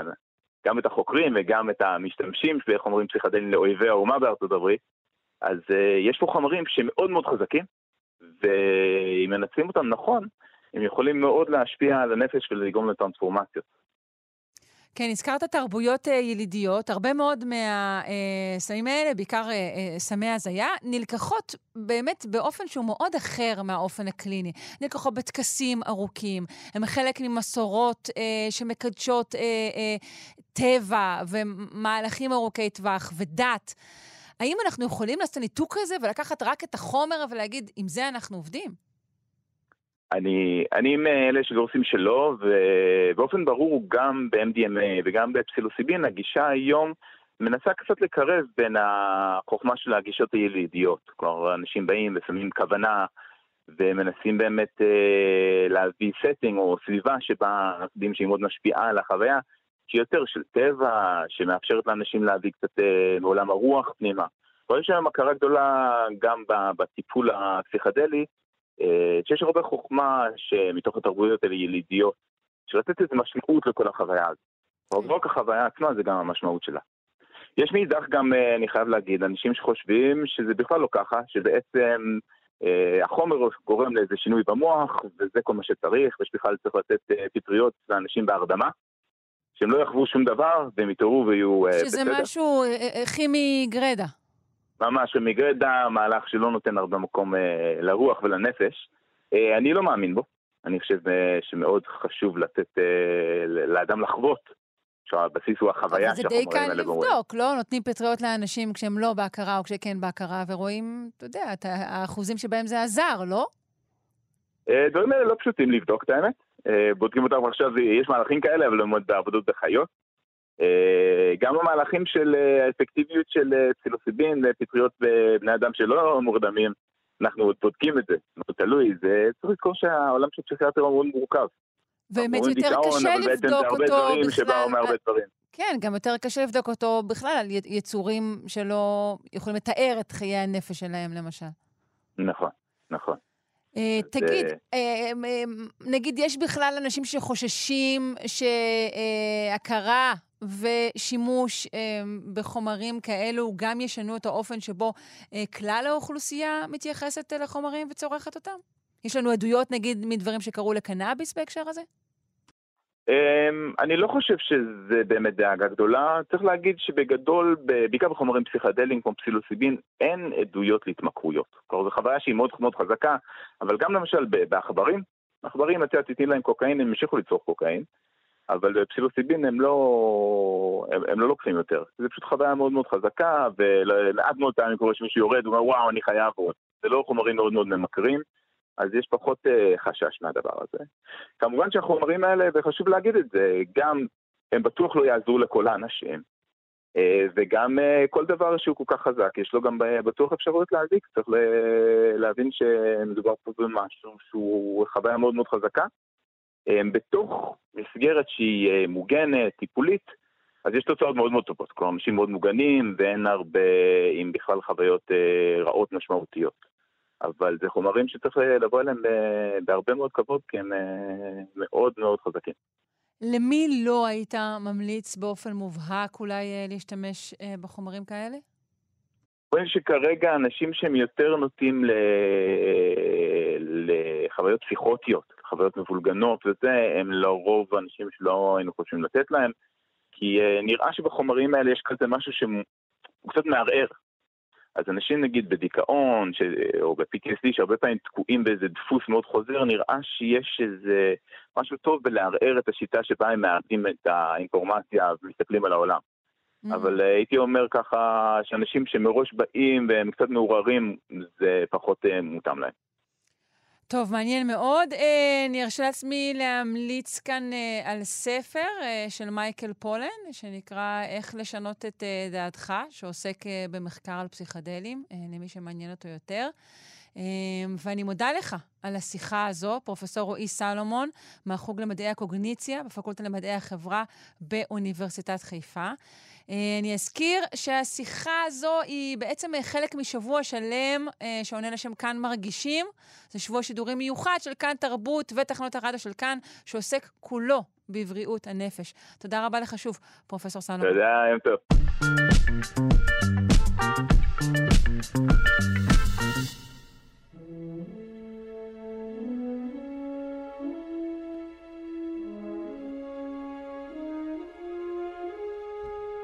לראשונה, במהלך תצפיות שערכו חוקרים מאוניברסיטת אמסטרדם ואוניברסיטת תל אביב, נמדד שדה מגנטי בכוכב הליום מסיבי, שמכונה גם כוכב וולף רייה. אה, נפנה לעורך המחקר אה, תומר שנהר, דוקטור תומר שנהר, הוא פוסט-דוקטורנט המחלקה לאסטרופיזיקה באוניברסיטת אמסטרדם, שיסביר מה ראו, מה חדשני ומה נלמד מהסיפור הזה. שלום. היי. היי. אה, אז ברכות קודם כל. תודה רבה. אנחנו מדברים על uh, תעלומה, נכון? Uh, הכוכב ההליום המסיבי הזה הוא, הוא, עדיין בגדר תעלומה. הוא עדיין בגדר תעלומה, הוא כוכב מאוד מיוחד, שנחשב כאובייקט די מסתורי כמעט כמאה שנים, הוא התגלה בערך לפני מאה שנים. Uh, והוא, והוא בשנת 1933, החוקרת שגילתה אותו פעם ראשונה, כתבה שהיא מעולם לא ראתה דבר כזה, ומאז בעצם זה, הכוכב הזה היה נחשב כמין תעלומה למשך דורות של אסטרונומים. מה מסתורי בו? מה מיוחד בו? אז זה, זה משהו שקצת קשה להסביר אה, לאנשים שאינם אסטרונומים, אבל כשלוקחים כש, ספקטרום, מה שנקרא, של הדבר הזה, זה מה שאנחנו עושים הרבה פעמים כוכבים. אנחנו אה, מסתכלים עליהם עם אה, משהו שנקרא ספקטרוגרף, לוקחים את האור של הכוכב ומפרקים אותו לאורכי גל שלו, אז כשעושים את זה לכוכב הזה, הוא נראה כמו סוג מסוים של כוכב שנקרא וולפריה סטאר, וולפריה, mm-hmm. מה שאמרת, אמ, שזה גם סוג מסוים של כוכבים, זה כוכבים שהם עשירים בהליום, זה כוכבים שהם בדרך כלל מפותחים, שאנחנו חושבים שהם בשלבים האחרונים לפני קריסה לחורים שחורים או לכוכבי נויטרונים. אז הוא נראה כמו הכוכבים האלה, אבל um, הוא הרבה פחות מסיבי מהכוכבים, מהכוכבים האחרים שהם כאלה. יש לו uh, הרכב כימי מאוד מוזר, שהוא לא טיפוסי לכוכבים האלה, יש לו צור, צורות מוזרות בספקטרום, הוא מאוד משתנה עם הזמן, אז זה כל מיני תכונות ש, שקשה להסביר למה, למה הן כל כך מיוחדות, אבל הן בעצם הן, הן, הן נוגדות את המודלים שיש לנו לכוכבי וולפריי. אז, אז יש כנראה רק אחד כזה, אה, לפחות ממה שאנחנו צפינו עד היום, זה הקוואזי אה, וולף ריי הזה. אה, איפה הוא נמצא? כמה רחוק הוא מאיתנו? הוא איזה שלושת אלפים אה, שנות אור מאיתנו, ש... זה, זה, בשבילי זה נחשב קרוב, כי אני בדרך כלל עובד על דברים הרבה יותר רחוקים. Uh-huh. Uh, הוא בגלקסיה שלנו, uh, שלושת אלפים שנות אור מאיתנו, uh, שוכן לו. יש רק אחד כזה ידוע, אבל סטטיסטית, כנראה שיש אלפים כאלה בגלקסיה שלנו, פשוט לא מצאנו אותם עדיין. כן. ומה הייתה ההשערה שאיתה ניגשת למחקר? כן, אז uh, מאחר ואני עבדתי בין השאר על כוכבי וולף ריי במחקר שלי, הכוכב הזה תמיד עצבן אותי, כי הוא, כי הוא לא... הוא לא, הוא לא עמד בנתונים, הוא היה שונה מכל השאר, מה הסיפור איתו? הוא היה שונה, היה שונה מכל השאר, ואנשים גם השתמשו בו כדי להסביר כל מיני דברים, הוא כל הזמן כאילו כיכב, אז, אה, אז אני ידעתי שיש שם משהו שגוי, ול, ורוב הקולגות שלי גם ידעו שאני אובססיבי עם הכוכב הזה, אז אני אה, במשך שנים אספתי עליו נתונים ככה מאחורי הקלעים, זה אף פעם לא היה בפוקוס שלי. אה, ומתישהו אה, ההשערה הייתה שאולי הוא מגנטי, מהסיבה שאני עבדתי במקרה על כוכבים מגנטיים גם במהלך המחקר שלי. Mm. ופתאום היה מין רגע כזה, שכזה חיברתי אחד ועוד אחד, הידע שלי מכוכבים מגנטיים, הידע על Wolf-Rayet stars, וזה היה נראה לי פתאום זה היה נראה לי כמו משהו שיכול להסביר את התופעה שאנחנו רואים. והייתי צריך לשכנע שיירה של אנשים, ומאוחר יותר גם את ה committee שמחליטים אם לתת לך זמן על הטלסקופ. כן. אה, למה, למה השערה הזאת? מה זה? לא, אני אומרת, זה מצחיק, הזמן על הטלסקופ. אז רגע, בעצם אתה אומר לי שקימבנת פה איזה בינגו כפול? כלומר, גם חשפת משהו, חשפת בעצם את טיבו המסתורי של הקוואזי וולף ריי, אבל גם אתה בעצם אומר פה אה, אה, דבר חדש לגבי היווצרות של כוכבים מגנטיים, כתוצאה מהתצפית הזו? כן, אה, לא, לא בדיוק כוכבים מגנטיים, אבל כוכבים שנקראים מגנטריים, כוכבי נויטרונים אה, שיש להם שדות מגנטיים מאוד חזקים, נקראים mm. מגנטריים. אוקיי. Okay. כן, זה, זה בדיוק זה, כשרציתי לראות אם הכוכב מגנטי, אני, זה בעצם היה מתוך אובססיה לפתור את התעלומה של הכוכב. לא ידענו שאנחנו נמצא שדה מגנטי, לא ידענו שהוא יהיה כל כך חזק. מסתבר שזה השדה הכי חזק שאי פעם ראינו בסד... בכוכב מסיבי. וואו. ואז כשעושים את החישוב, אז מסתבר שהכוכב הזה, הוא, הוא נראה שהוא ייצור אה, מה שנקרא מגנטר, שהוא הכוכב, אה, כוכב, אה, הכוכבים הכי מגנטיים שאנחנו מכירים ביקום. הכי כן, מגנטיים? כן, זה, זה, זה אומר שהם גם, שהם גם הכי דחוסים בהכרח? אמ, זה לא בהכרח אומר את זה, אבל זה נכון, הם הכי דחוסים. זה אוקיי. כוכבי נויטרונים שהם האובייקטים הכי דחוסים בעולם. אבל הם, הם גם הכי מגנטיים באמת, המגנטריים. ואיך הגילוי אה, על המגנטיות של הכוכב הספציפי הזה בעצם מלמד אותנו על היווצרותם של מגנטרים? אמ, פשוט העובדה שיש לכוכב הזה שדה מגנטי כל כך חזק, בשילוב עם המסה שלו, אה, אה, מרמז על זה שיום אחד הוא יהפוך למגנטר. זה משהו שאפשר להשיג, הסיבה שזה יהפוך למגנטר זה כשלוקחים כוכב ומכווצים אותו לגודל של כוכב נויטרונים, כרגע נגיד הרדיוס שלו הוא בערך רדיוס של שמש. אם אני מכווץ את זה לגודל של כוכב נויטרונים, שזה משהו כמו עשר קילומטר, זה גודל של תל אביב אולי, אז את בעצם מגדילה בטירוף בפקטור של רדיוס בריבוע את השדה המגנטי, זה קצת כמו אה, אה, רקדנית בלט שלוקחת את הידיים פנימה ואז מתחילה להסתובב נורא מהר, אה, זה, זה אותו עיקרון, זה נקרא שימור, אה, שימור, אה, איך אומרים את זה? magnetic, magnetic flux conservation, תרגמי את זה לי. אמ, אני אצטרך לבדוק את המושג הזה בדיוק, אבל אני מניחה שמי שמאזין לנו אולי מצליח להטט פה. אוקיי. אוקיי. תגיד, בעצם בעזרת איזה טלסקופ אה, אה, גיליתם את התגלית? זה משהו מיוחד? אמ, זה טלסקופ די מיוחד, כן, זה, זה נקרא Canada France Hawaii Telescope, CFHT, הוא בהוואי, הוא טלסקופ די גדול, ומה שבמיוחד פה זה שיש בו משהו שנקרא ספקטרופולרימטר, שזה מכשיר שגם עושה ספקטרוסקופיה וגם עושה, וגם מודד את ה polarization, את ה polarity של, ה, של האור. אז זה, זה מכשיר די מורכב, אין, אין כל כך הרבה מכשירים כאלה, וצריך המכשירים האלה בדרך כלל כדי להוכיח שמשהו מגנטי. אוקיי. אוקיי. זה למדוד שדה מגנטי. Uh, אני מן הסתם לא uh, קשורה לשדה המחקר שלך. עד כמה תגלית כזאת היא, היא uh, מפץ גדול, uh, נקרא לזה, uh, בתחום שלך? אנשים עוצרים אותך ברחוב? לא, זה לא, לא מפץ גדול בתחום שלי, זה לא, זה לא היינו נוח להבין איך, איך נוצר היקום, אבל זה, זה תגלית, תראי, זה התפרסם בסייאנס, אז המאמרים שמתפרסמים בסייאנס או בנייצ'ר, זה בדרך כלל אומר שיש להם משמעות מאוד מאוד גדולה, לא רק בתחומם אלא מעבר לזה, והסיבה שלתגלית הזאת יש משמעות מאוד גדולה, זה לא, כמובן לא זה שפתרנו את, הבעיה, את, ה, את המסתורין של הכוכב הזה, אלא שאנחנו מצליחים להסביר אה, מקום מסוים של כוכבים שמאוד מאוד רלוונטיים להמון אנשים שעובדים עליהם, מגנטריים, כוכבים הכי מגנטיים שאנחנו מכירים, איך נוצרים, אז יש לזה הרבה מאוד השלכות, אבל, אה, אבל זה לא ברמת, אה, עכשיו אנחנו יודעים למה אנחנו קיימים ומאיפה יקום. בסדר, אולי, אולי בשיחתנו הבאה אה, כבר נגיע לזה גם. אז אה, ברכות, ותודה רבה על השיחה וההנהרה. אה, וגם על המחקר עצמו. דוקטור תומר שנהר, פוסט-דוקטורנט המחלקה לאסטרופיזיקה באוניברסיטת אמסטרדם. להתראות. תודה רבה. ביי ביי.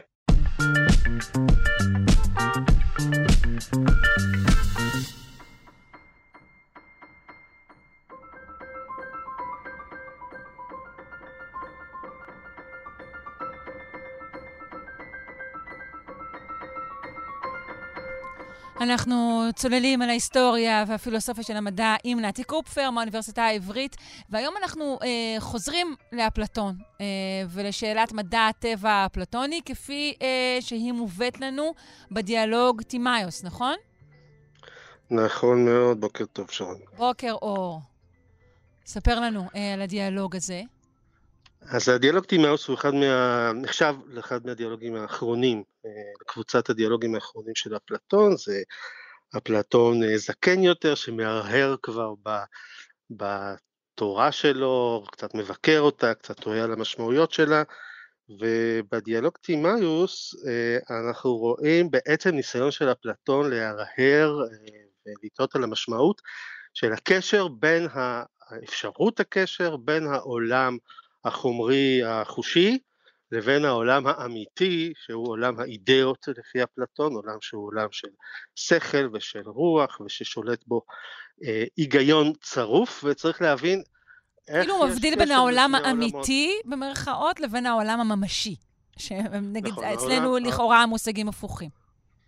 נכון, העולם, העולם הממשי הוא העולם, האמת היא שגם ממשי זה משהו שצריך אה, אה, לכנות בו את עולם האידאות, זה העולם של ההוויה, למרות שהעולם שלנו הוא, שאותו אנחנו רואים בחושנו, הוא עולם של התהוות אה, mm. בלבד. עולם שעל פי תורת הידיעות של אפלטון הוא איזה מין שהוא סוג של שיקוף בלבד, איזשהו צל, בבואה כן. של העולם האמיתי, ועכשיו שואלים, אוקיי, אז יש לנו פה שני עולמות, יש לנו פה דואליזם מאוד חמור, איך אנחנו חושבים את שאלת הקשר, איך מהעולם הזה הנצחי, בעל ההיגיון הצרוף ששולט בו, נולד, נוצר, מסתעף עולם של חומר, עולם שהוא רק בבואה, עולם של התהוות. ושהוא אה, רואה בו גם עולם, עולם כאוטי ורציונלי פחות? הוא, הוא בהגדרה עולם רציונלי פחות, mm-hmm. כן? הוא עולם של חושים, ש, שאנחנו צריכים, רק צריכים כל הזמן לעמול, למצוא בהם איזושהי, איזושהי רציונליות, ובאמת, מה שאנחנו רואים בדיאלוג טימאוס זה ניסיון להציג איזושהי תמונת עולם שמצילה במובן מסוים עד כמה שאפשר את היעדר הרציונליות שיש בעולם החושים ובעולם החומר, ולנסות כן אה, למצוא שם איזשהו אה, סדר היגיון, כן איזשהו דמיון להוויה, לדבר ההווה הנצחי המושלם, וזה מאוד מעניין לראות אה, איך אפלטון עושה את זה, והוא באמת עושה את זה באמצעות מתמטיזציה.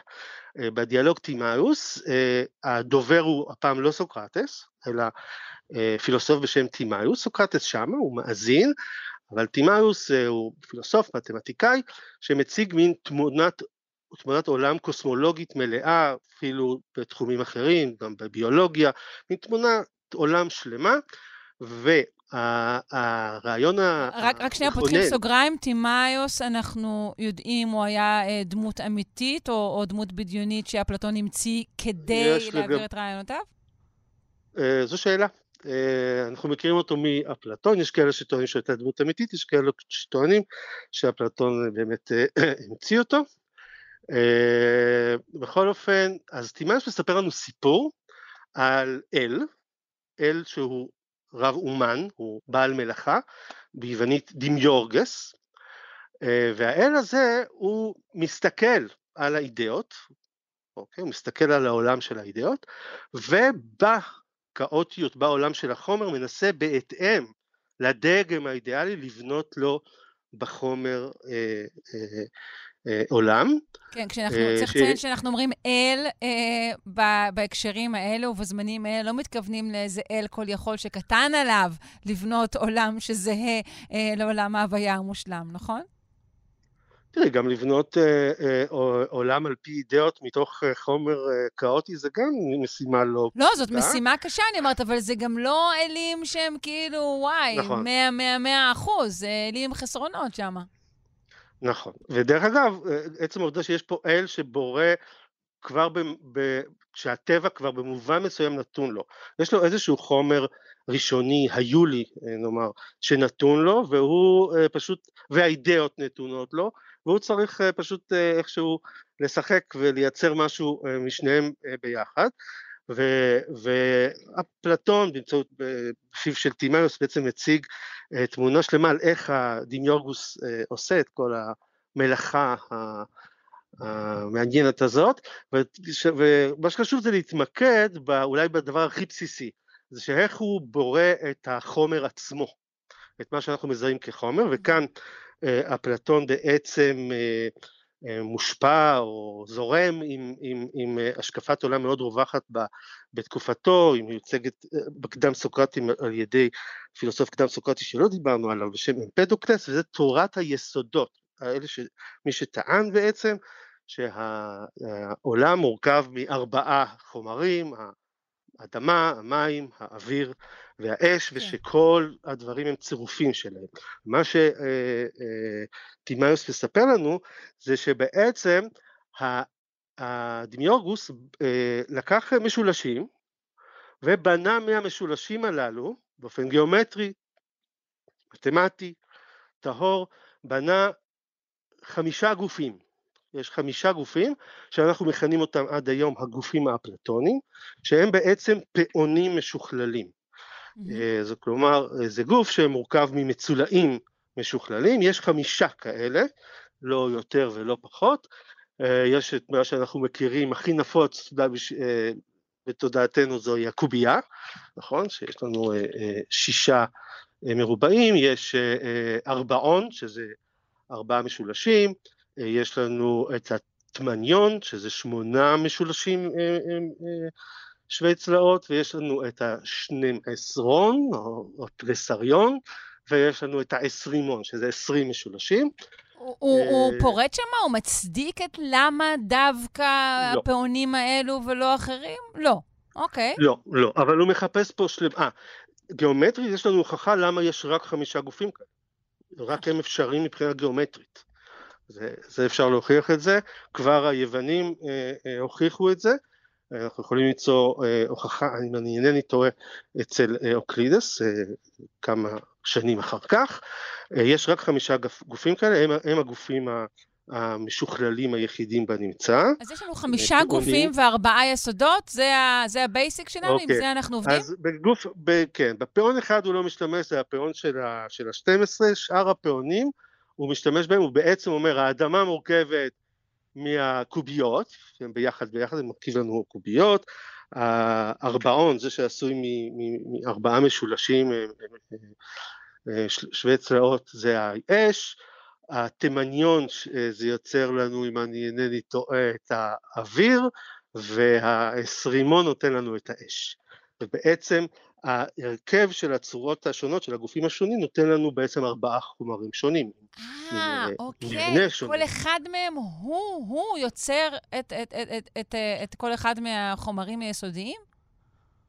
כן, Hmm. ולכן מה, ש, מה שאנחנו מקבלים פה זה בעצם לקחת איזושהי תורת יסודות שאנחנו מכירים מעולם הקדם סוקרטי, ארבעה יסודות, ואנחנו מעמידים את ארבעת היסודות הללו על יסודות יותר פשוטים, על יסודות מתמטיים.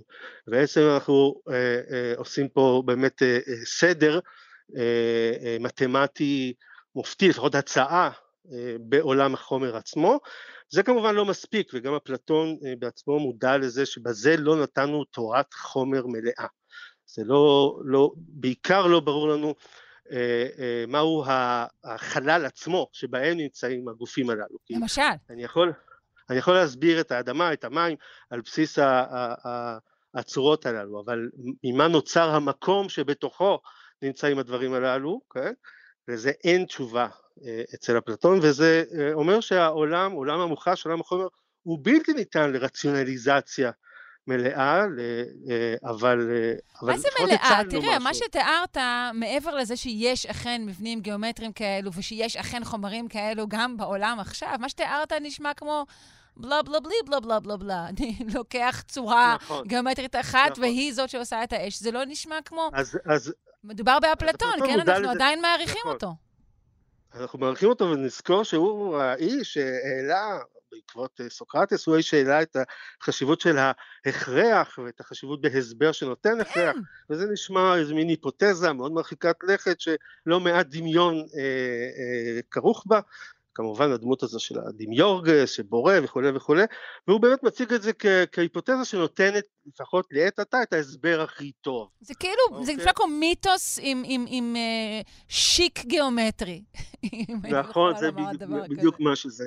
אני רושם את זה לפניי, כי זה בדיוק מה שזה, ומה שחשוב פה זה באמת לראות לפחות את המגמה. המגמה פה היא באמת, ועדיין אנחנו לא נגיע למה שנמצא רק במאה ה-17, את היכולת באמת לבחון איזושהי היפותזה כזאת באופן אמפירי.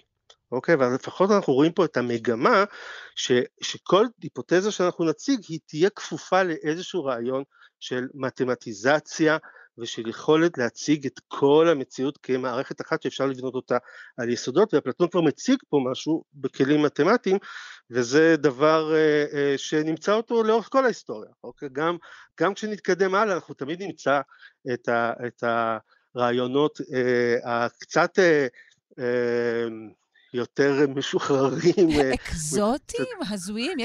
יש לי סטוק גדול של מילים לתת לך, בסדר. אם יש זמן, אני אתן דוגמה אחת קטנה. אין שום זמן בכלל, למעשה חרגנו כבר והרבה. אז תשמור את הדוגמה לשבוע הבא, אני אשמח לשמוע אותה. בסדר גמור, אם היא לא תברח, אני אשמע. היא לא תברח. שים אותה בתוך אה, איזשהו פאון משוכלל והיא תישאר שם. נתי אוקיי. קופר, מהאוניברסיטה העברית, תודה רבה לך. ביי ביי. ביי ביי.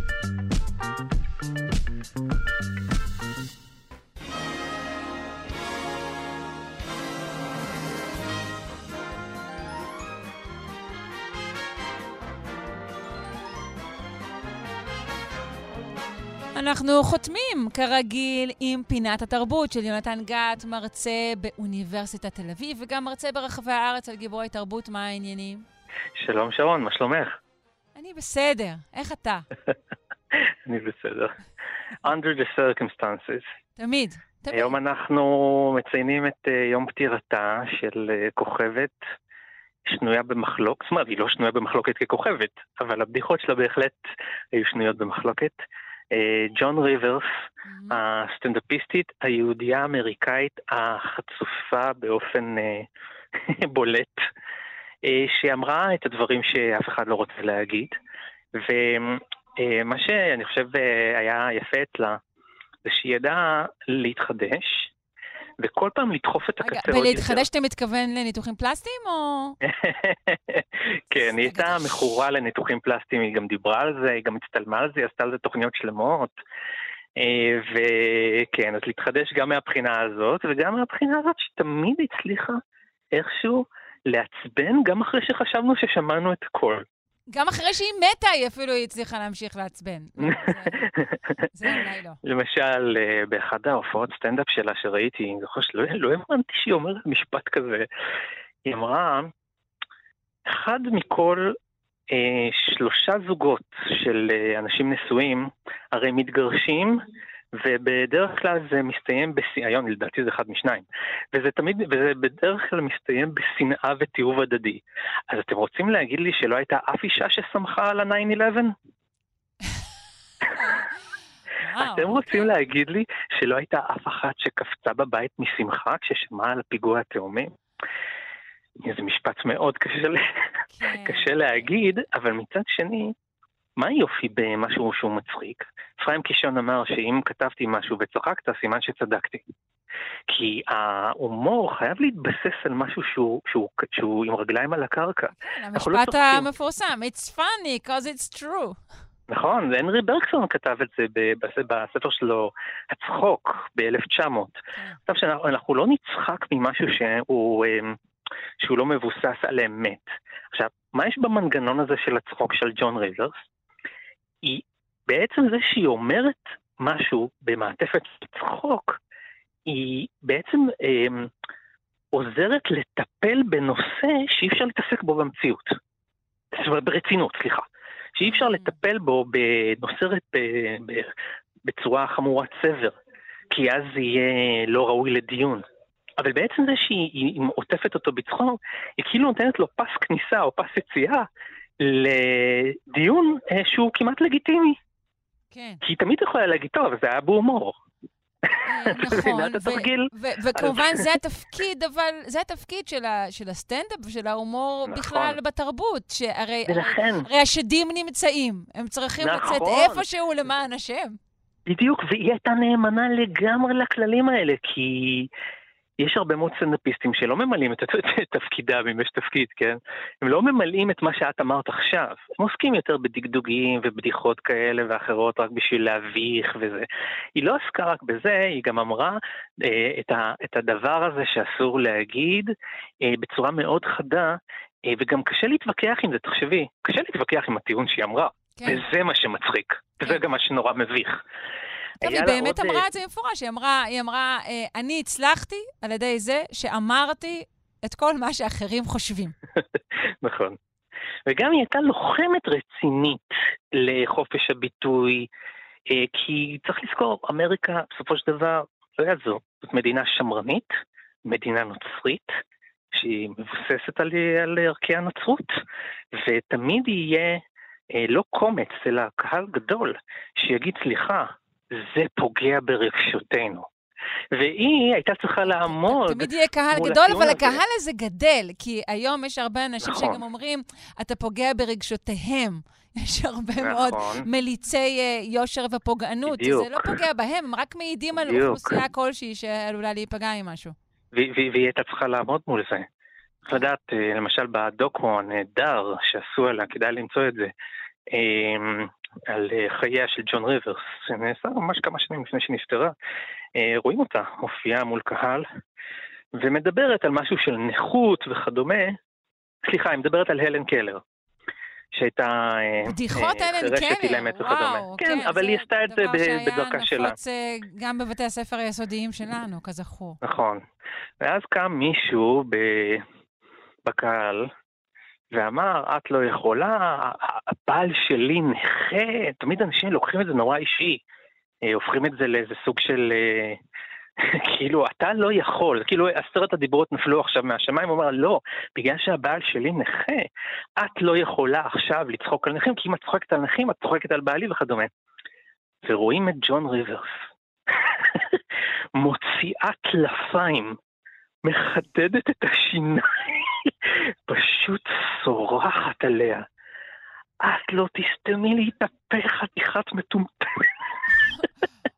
הבעל שלי, ככה היא אומרת, הבעל שלי נכה בעצמו, ואני ניצולת שואה, חצי מהמשפחה שלי נשרפה בשואה, את לא תלמדי אותי מה זה, זה ממש החזיר עליה באותה מטבע. אני לא יודעת, אגב, אם הטקטיקה של שליפת, מה שנקרא שליפת קורבנות נגד, היא הטקטיקה כן. האהובה עליי בהקשר הזה.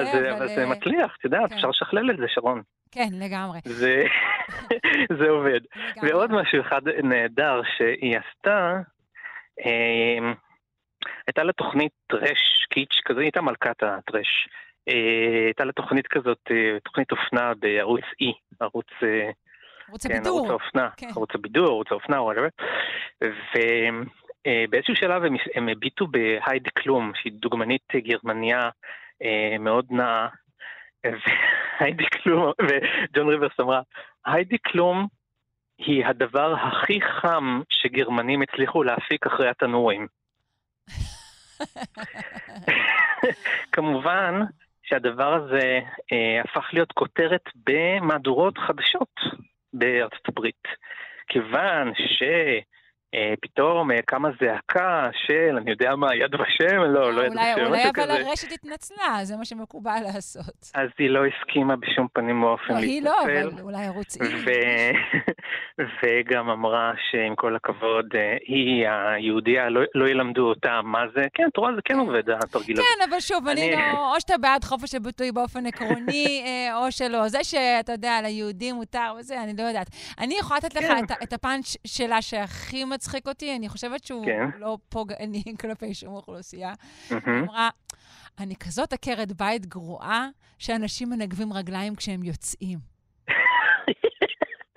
אוי, מעולה, לא הכרתי את זה. יפה, כן. יפה. אבל את יודעת, אה, אני אהיה יאיר לפיד רגע ואני אצטט את אה, ג'ורג' ברנרד שואו. ג'ורג' ברנרד שואו אמר, אם אתה רוצה להגיד אה, לאנשים את האמת, כדאי שתעטוף את זה בהרבה מאוד הומור, כי אחרת יהרגו אותך. אז אה, זה בדיוק מה שקורה עם uh, הגברת, עם uh, ג'ון ריברס. כן. ואנחנו נזכור אותה בחיוך. יכול להיות שהיום, אגב, היו הורגים אותה אם הייתה ממשיכה לחיות. יש, יש סיכוי. מאוד יכול להיות. את יודעת שפעם היו קוראים לה מכשפה, כי היא הייתה דעתנית, חזקה, כריזמטית, שנונה מאוד. כן. ולא יודע, כבר לא מייצרים כאלה, למשל, לא יודע, אולי קטי גריפין בסגנון, אבל גם היא אומרת ש... אה, שג'ון ריברס הייתה המלכה הגדולה. כן. ו- ונלחמה ברגע האחרון בקריירה שלה, היא לא הייתה כל כך צעירה כשהיא נפטרה. לא, הייתה מעל ו- 80, נכון. וגם יפה שהיא נפטרה תוך כדי ניתוח פלסטי. זאת אומרת, זה לא, אני חושבת שאתה סתם... לא, נראה לי שזה היה ניתוח במיתרי הקול. זה היה יכול להיות אגדה טובה שהיא נפטרה תוך כדי ניתוח פלסטי. זה לא היה דבר... נו, את רואה... אבל לדעתי זה היה משהו בריאותי בסופו של דבר.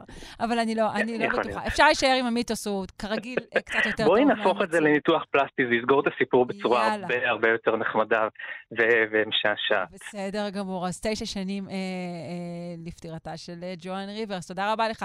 יונתן גת, מרצה באוניברסיטת תל אביב ומרצה ברחבי הארץ על גיבורי תרבות. להיט. להיט.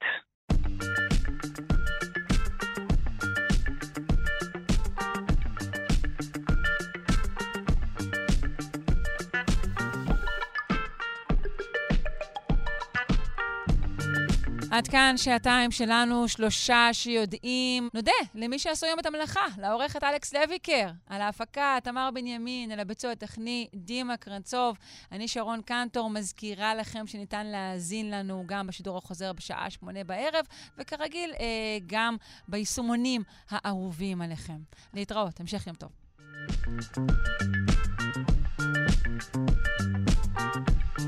thank you